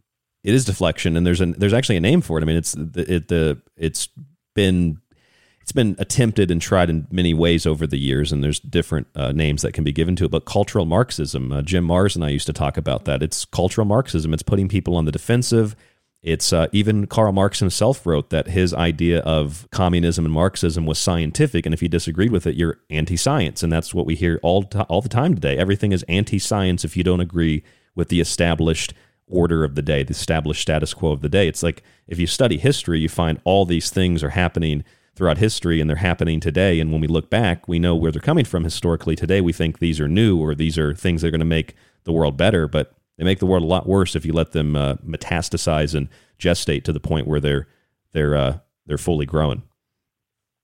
Yeah, and as long as people get more and more, I guess, locked up, more and more secured in it into this reality, the more it's easy to continue to get on top of them more and more and more. I mean, it, it's basically, uh, it's almost like handcuffs. I, I see it like we're getting handcuffed, and then yeah. you get the legs cuffed, and then you get the neck cuffed, and it, it just like you keep doubling down on top of of uh, humanity. It's incremental.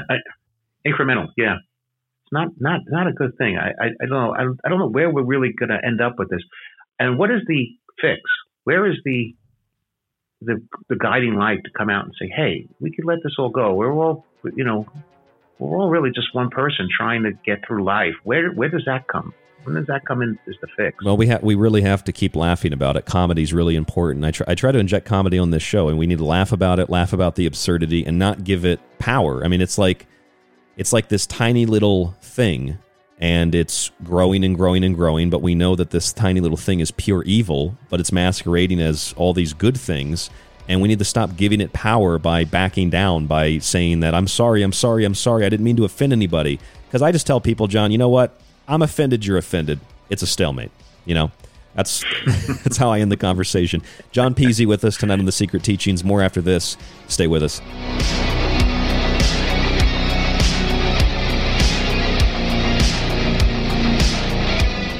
If you enjoy The Secret Teachings and want to hold years of Ryan's research in your hands, grab a physical and digital copy of his books. Occult Arcana will introduce you to sacred myths, folklore, and alchemy. The Technological Elixir will take you from transhumanism and A I to black goo and U F Os. Food Philosophy will change your mind about what we call food, germ theory, and geoengineering. Visit the secret teachings dot info.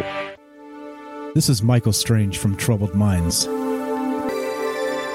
You are listening to K T L K, The Fringe F M.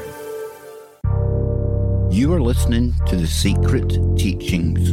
To contact the show, to share information and your opinion, or give recommendations, email r d gable at yahoo dot com. Visit the Facebook page, facebook dot com forward slash The Secret Teachings, or visit the website at w w w dot the secret teachings dot info.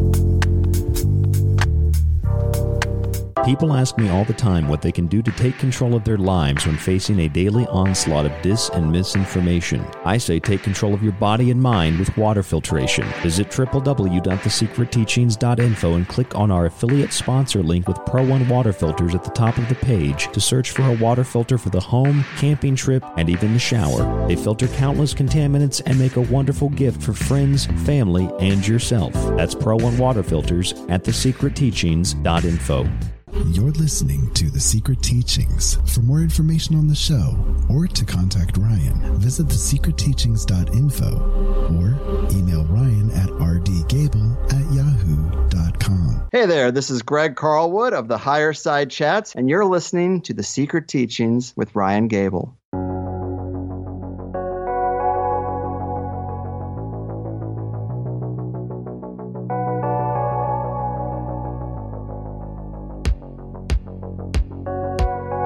Welcome back to the Secret Teachings radio broadcast. I'm your host, Ryan Gable. If you'd like to contact us, r d gable at yahoo dot com. That's r d gable at yahoo dot com. please check out our website, the secret teachings dot info. Subscribe to the full private archive for all of our shows, montages, my digital books. There's an embedded player there. Once you subscribe, you can listen and stream and download the show. You can also find my books on the website. Check us out on Patreon for behind-the-scenes content and our affiliate sponsor, Pro One Water Filters. We don't really make a lot of money off of them, but a little bit here or there never hurts. And, of course, you get a really good product for uh, what you pay anyway, and it lasts a very long time, and you got clean water. Pro One Water Filters, the secret teachings dot info. Also, social media, facebook.com forward slash The Secret Teachings. Our final segment tonight with our friend John Pizzi, John Pizzi, J O H N P I Z Z I dot com. And John has been a friend uh, of the show for quite some time. He's listened to the show for some time, and he has an interest in esoterica and occultism. And I, I think we kind of shifted a little bit from comedy into some more controversial, hot topics and looking at them from a different perspective in the last segment. And in this segment, uh, you know, John, I always like to get uh, an opportunity when I'm a guest on the show to have a little bit of an open floor. I want to give you that open floor right now. And anything on your mind, anything you want to talk about, uh, share it with us, and we'll go from there. Yeah, I'd like to ask you a couple of questions myself, actually. I, you know, during the break here, I was thinking, by the way, I'm really enjoying this. It's almost just like hanging out with friends, talking. It'd be like we should have coffee right now at a diner. Sure. Right, that's that's what it is, yeah. It's uh, co- comedian radio hosts on uh, on radio having coffee like the Jerry Seinfeld show. It's a little different. Exactly, yeah. Um, I was just thinking that w- during the break about um, what's going on in America right now, what we're just talking about. And I remember seeing this uh, reference from a, a writer named Wexel. And it, it's interesting because this writer was writing about what happened in Nazi Germany and during, you know, that whole nastiness. And he wrote, it wasn't the convinced Nazis that was the real problem in Germany. It was the apathetic Germans that saw what was happening and did nothing. And I kind of feel like we're the apathetic Americans. There's a large portion of people doing nothing right now. And I, I really, I'm not sure how to organize that even in my mind and with others to create. We all need to just laugh again and let go and not be so attached to the results and pointing fingers, and just need to accept everything and let it go. Just let it go. That's the way it used to be at one point. And, and I think now it's going to, it's being pushed to be hidden in, in, and yet ninety-nine percent of the country is pretty cool. And then there's like a certain small percentage that's trying to control uh, the behaviors. And they so, scream, they scream the loudest and often are violent. Yeah. So I, I don't know, I, I, you know, who's in control here? It's like, what is control? I mean, people say, oh, God's in control. Okay, well, he doesn't want you to learn to shovel and pray that you find a hole. You know, he wants you to do it on your own. And so what do we need to do on our own so we're not apathetic Americans that saw what was happening right now and not doing anything? What do we need to do? And I find that to be a, a really contemplative thought that I'm not even sure. It is contemplative, I, yeah. I'd like to ask you a couple questions, though, real quick. Yeah, yeah, yeah. I mean, the way the way the way that you say that, I feel like I'm under arrest or something. I'll ask you a couple of questions. Being investigated. What did I do? Yeah, well, I'm going to have to bind you in a black leather mask first before we do this, so then you'll then you'll get the real questions. Um, so I had sent you an email a long time ago, and I had asked you this question, and it was a really great way you responded, and I, I think it should be readdressed, though. Tell me about sigils, because I went online, I started looking into sigils, and people were showing you how to make a sigil online. It was, it was like taking this paper, drawing this picture, folding it this way, doing that, doing all these things and growing out of it and trying to give it power. I don't think the average American, matter of fact, I know the average American doesn't even know what the word means, nor do they understand what's going on with it. And is there any true power to it? Well, that's a great question, and that's something I talk about in my Occult Arcana book. I know you have a you have a copy of that. I sent, actually sent you mm-hmm. two copies by accident um, yes, a couple, couple years ago. So, I mean, there's a lot of ways to define a sigil. Uh, a sigil is basically a symbol. It could be a color. It could be blue and yellow, like Ukraine, and uh, what those colors also imply when you mix them. Green, transformation, alchemy, money. It could mean a lot of things to different people. Uh, a sigil could also be uh, a letter, uh, a symbol of some kind. A sigil could also be Um, I mean, even a dummy, a dummy, the dummies that you have, that those are also sigils. It's, it's in essence, a symbol is uh, an effigy that represents something else. So you have an idea that you put into a sigil. If you're talking about sigil making, like if you see that in a book or if you see that online, they teach you how to make these like kind of generalized symbols using certain sympathetic, and by sympathetic, I mean using the color yellow for the sun, the power of the sun, or using the color maybe silver for the, the moon or something to that effect.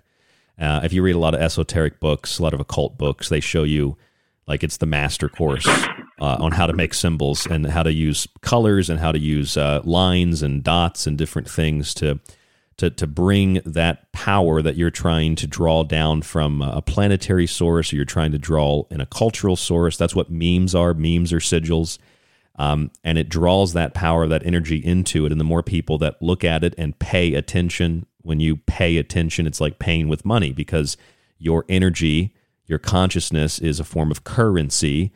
Currency is electricity, energy, currency, money, money, electricity.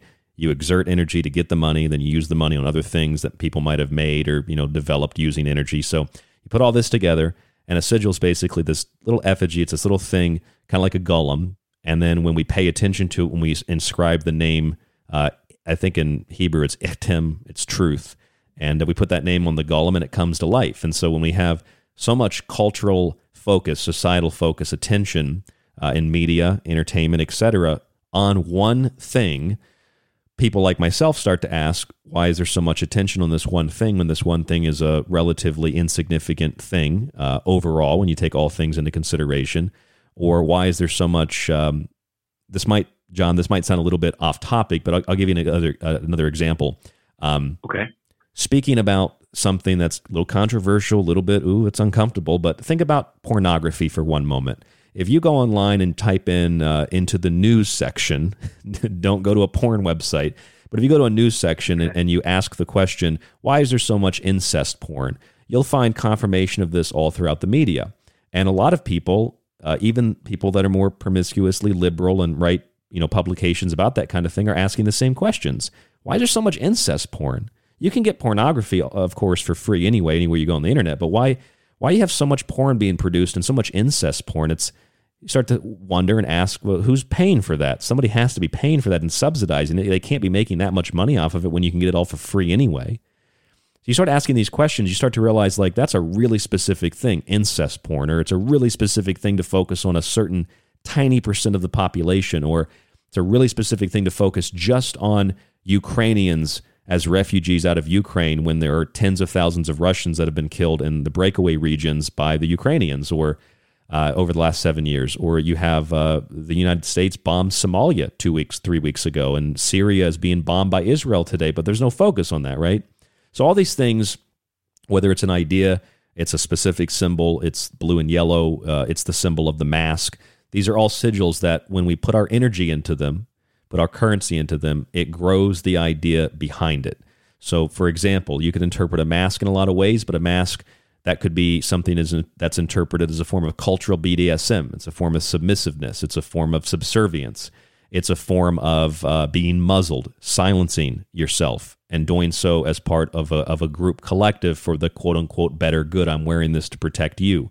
So there's that layer to it. You can just keep peeling back these layers.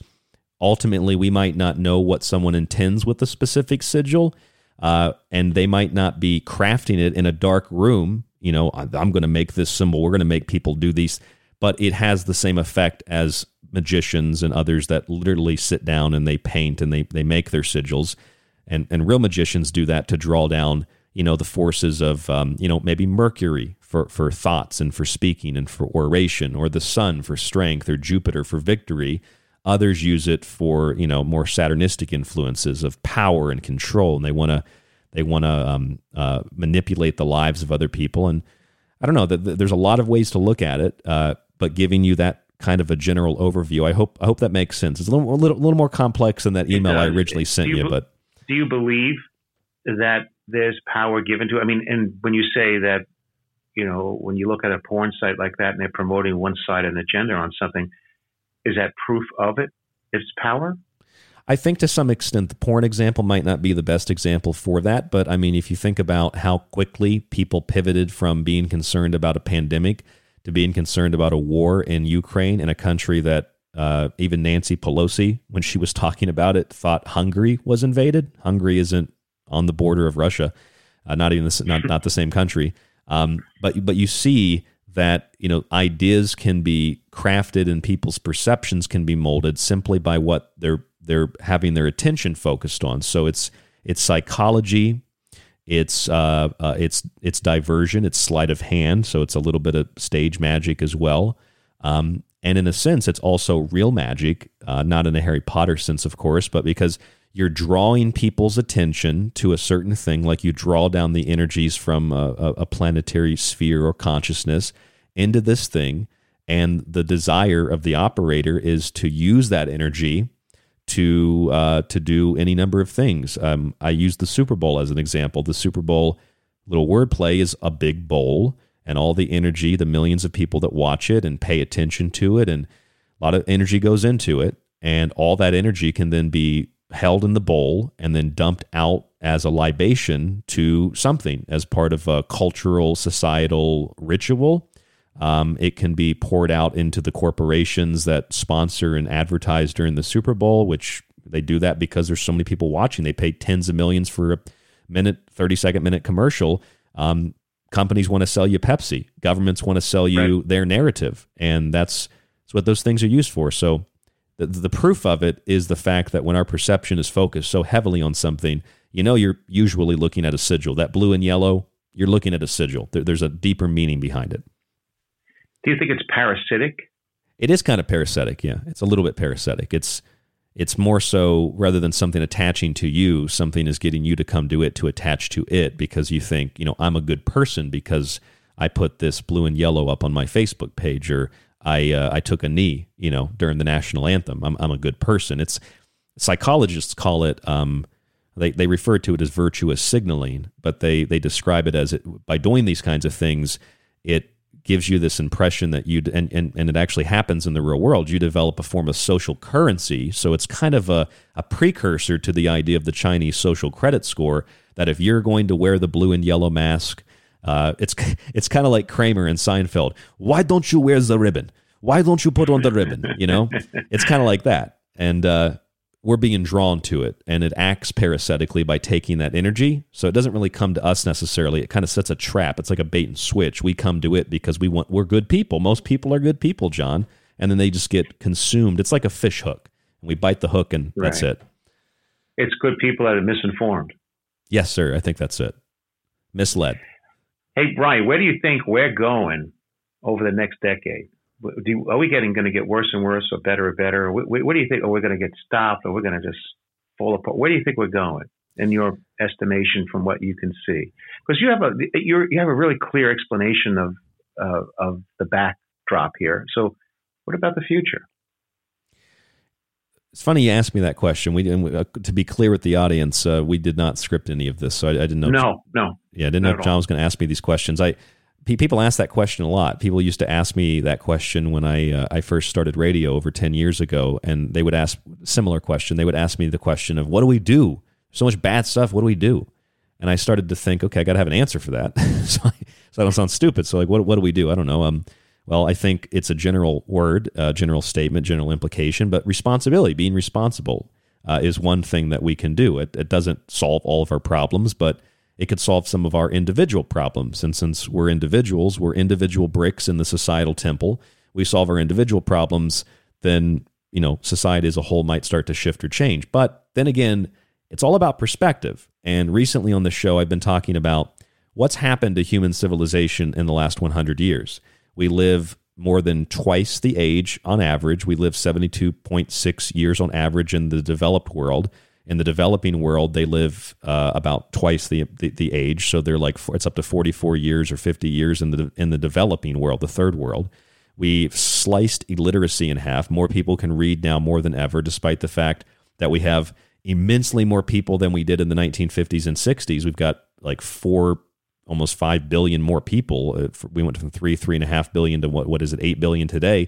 We have more food available today than we've ever had in human history, and it's cheaper. We have, uh, you know, washing machines and dryers and refrigerators and T Vs. And, you know, at one point in history where a book might have cost a lot of money and it had to be, you know, hand, uh, you know, written by a monk. I mean, I've got literally probably five hundred books in my studio uh, of a variety of different subjects. And we can communicate with our friends and relatives and loved ones all across the, the world and all across an immense amount of distance in a matter of seconds. Pick up a phone, call them, text them. Like, life is not that bad. But when we focus our attention on the the the, the flood, you know, that happens, or the fire that happens, we st- we think, oh, oh, well, there's flooding and there's fires and there's storms. And but even if you look at the data on that, there's less flooding, there's less fires, there's less storms. And a lot of that is because we've adapted to things. We have better water management, better forest management. We have um, better we have better ways that we build, uh, you know, build homes. We have emergency warning systems for hurricanes and tsunamis and things like that. Like, the world has gotten immensely better, John. So I think the world's going to continue to get immensely better. But if we continue to focus on things that are really, really, I don't want to call them dark, because there are people that are World Economic Forum and Klaus Schwab type people that are, it seems, intending to reset the world. I think these people want to end the progress and to end the um, the quality of life that has become so great for so many people, because they lose an immense amount of control. So they've convinced you the world's falling apart, the world's dying, we need to reset everything, and everybody gets excited for that, even if they deny it exists. But ultimately, the world has gotten immensely better, and it's so good we don't even have the perspective to realize what it would be in the developed world to not have the kinds of things we have, to not turn on running water, to not have electricity, to not, you know, upset the, the memes and the and the videos that you see around Christmas. You know, the the young teenage guy or girl is upset because they got an iPhone nine and not a ten. You know, things like that. The, the point is, the world's getting better. And I think because the world's getting better, there are really sadistic, psychotic people that don't like that other people are living the high life, and they want to take the world down and reset it so everybody lives impoverished. Equal opportunity, equal outcome, and all these things we're told about. It means everybody is equally poor. Everybody equally lives in a destitute condition. Everybody is equally a serf serving a global unified system. And you'll have nothing and be happy. You have nothing and be happy. Yeah, you won't have anything, and you'll be very excited. You know, about I see it. it happening too here in New York, New Jersey. In, in uh, I've been doing all these events uh, and these buildings. They have people have these buildings, and uh, they rent these apartments. They're basically square boxes, you know, like triangles. Actually, well, yeah, triangles, and they're about between two and thirty-five hundred dollars a month for a studio with one bedroom in an apartment building where there's no. There's no place to park a car, obviously, because there's hundreds or thousands of people in these buildings with a surrounding in downtown Brooklyn and areas of Brooklyn that used to be um, an area you wouldn't go in in the seventies. And now it's uh, the warehouses turned into these high apartment buildings. But again, again, I see this happening. I see the opportunity being missed for young people to grow and have something when you're already being squeezed to have something now. If you're going to have the newest iPhone and you're going to have a thirty thousand dollars a month apartment and you're going in out of the city and it costs you eight dollars for a cup of coffee and twelve dollars for your whatever that you eat that night, whatever, you add it all up really quickly. There's no way to save money and get ahead. You're, you're, you're already a slave in a sense to the system, thinking you're happy, but you're really not.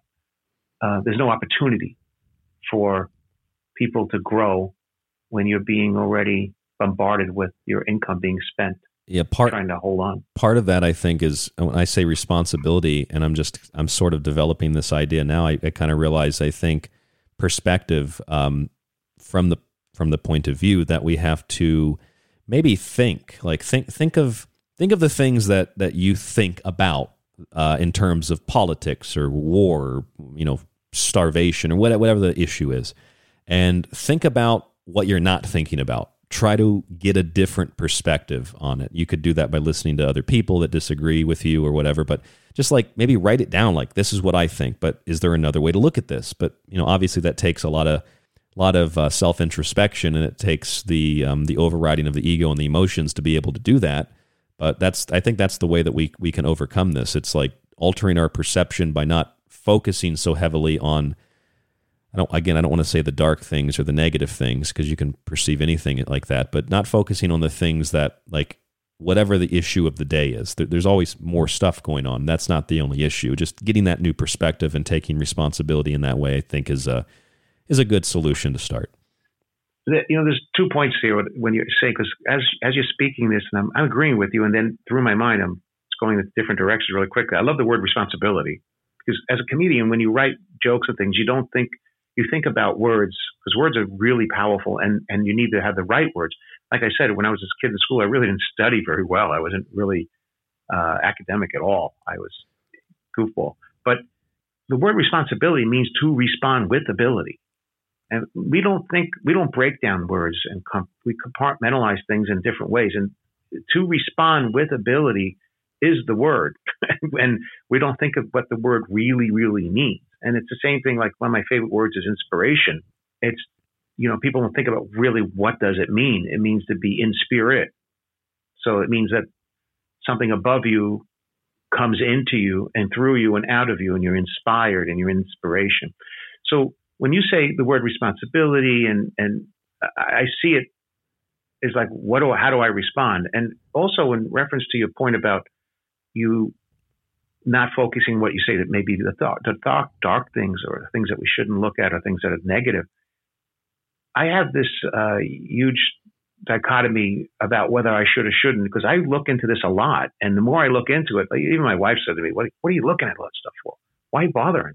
It's like, you know, it's not helpful. To me, I think you need to know evil, or you need to know the dark side, or you need to know what's wrong in order to recognize it when it's in front of you or around you. It's almost like dog crap. You're going to walk down the street and you want to not step in it. Yeah, you know? yeah, yeah. Someone, once you expect, once you step in it once, you kind of get like, I'm not going to do that again. You know, I mean, like, yeah, well, others, if, if, prior, prior to that, you wouldn't, you wouldn't recognize it. If you're walking down the street and I'm like, Hey, Hey John, there's, there's, there's dog shit right there.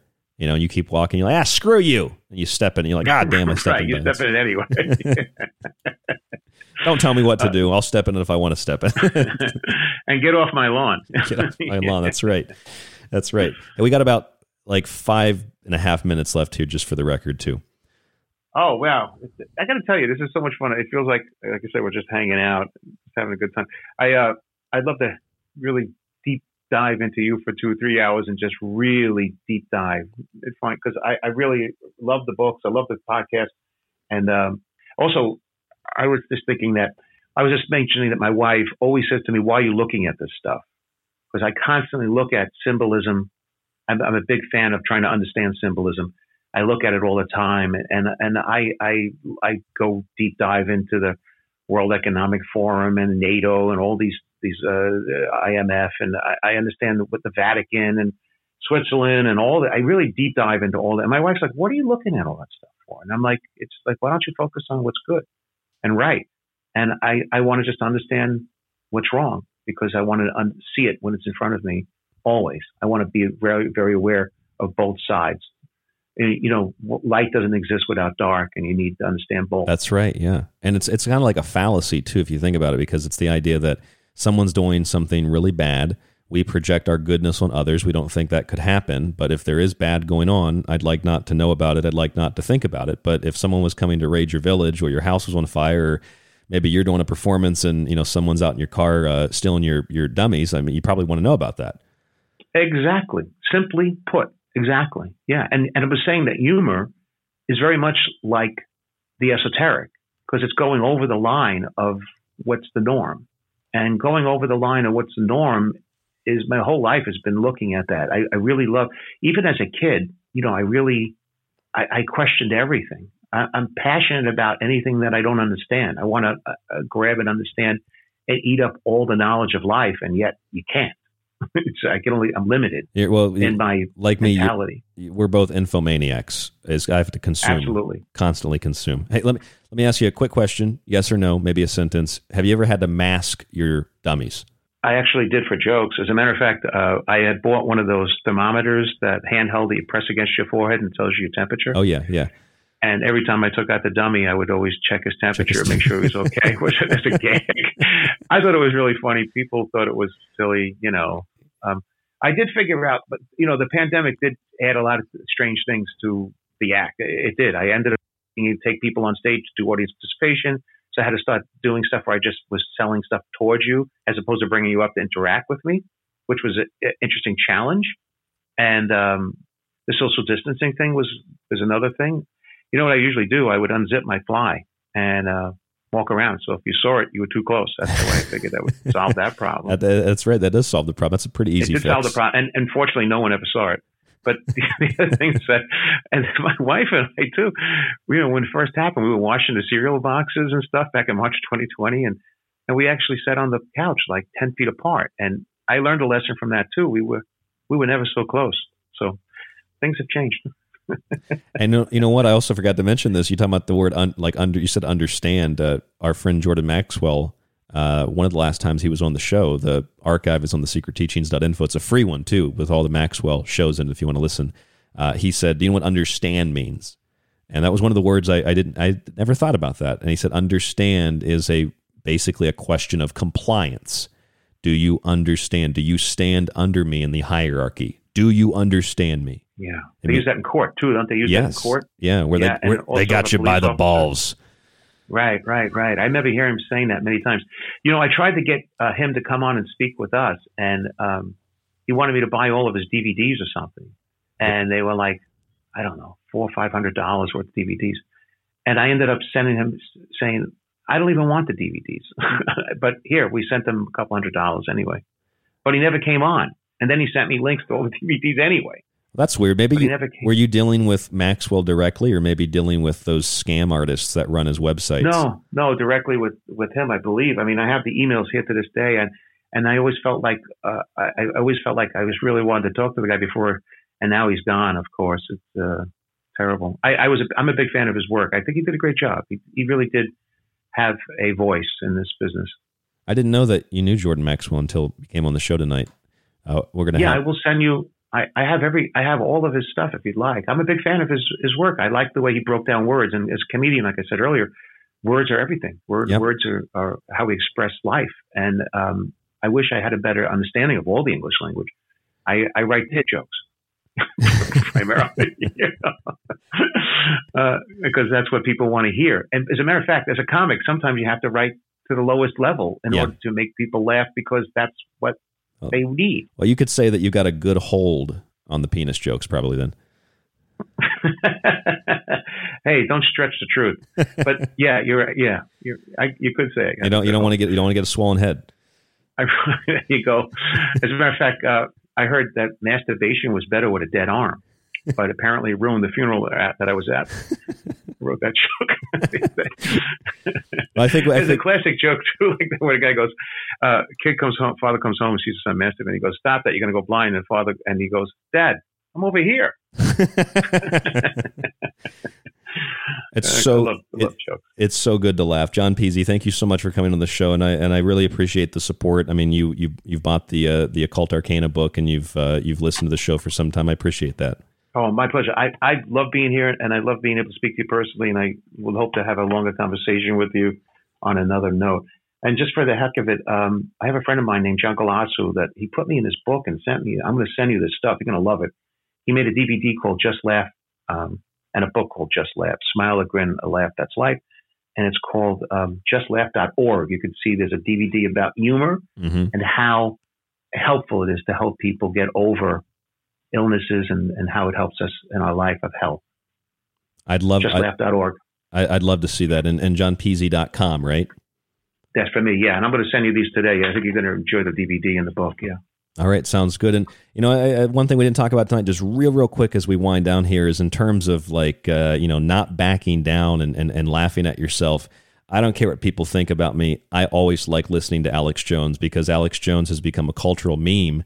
And, uh, when people make fun of him, he just goes along and makes fun of himself. And that's, and that's become more of a powerful thing. He's become more famous because he allows himself to be made fun of. And when you find people that are like that, you know, it's, there's usually like a powerful essence to that, whether you like them or not, you know, there's something to be said about that, laughing at yourself, uh, joking around like that. And, uh, we try to do that here in the Secret Teachings. John, thanks so much for coming on the show.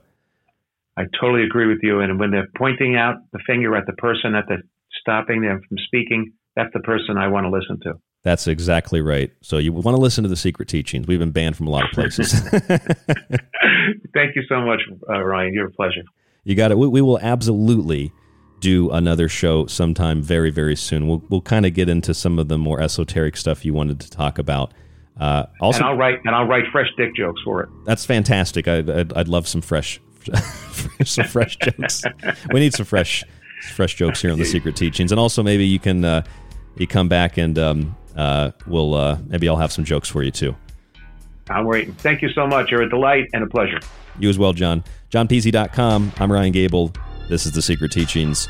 w w w dot the secret teachings dot info. Subscribe to the show. Get access to the montages. Download all the shows ad-free. The digital books. Grab a copy of one of my books on the website. That supports us. That keeps us on air. It's the only thing that supports us and keeps us on air. Otherwise, stay safe, stay informed, stay healthy. Talk to you on the next broadcast.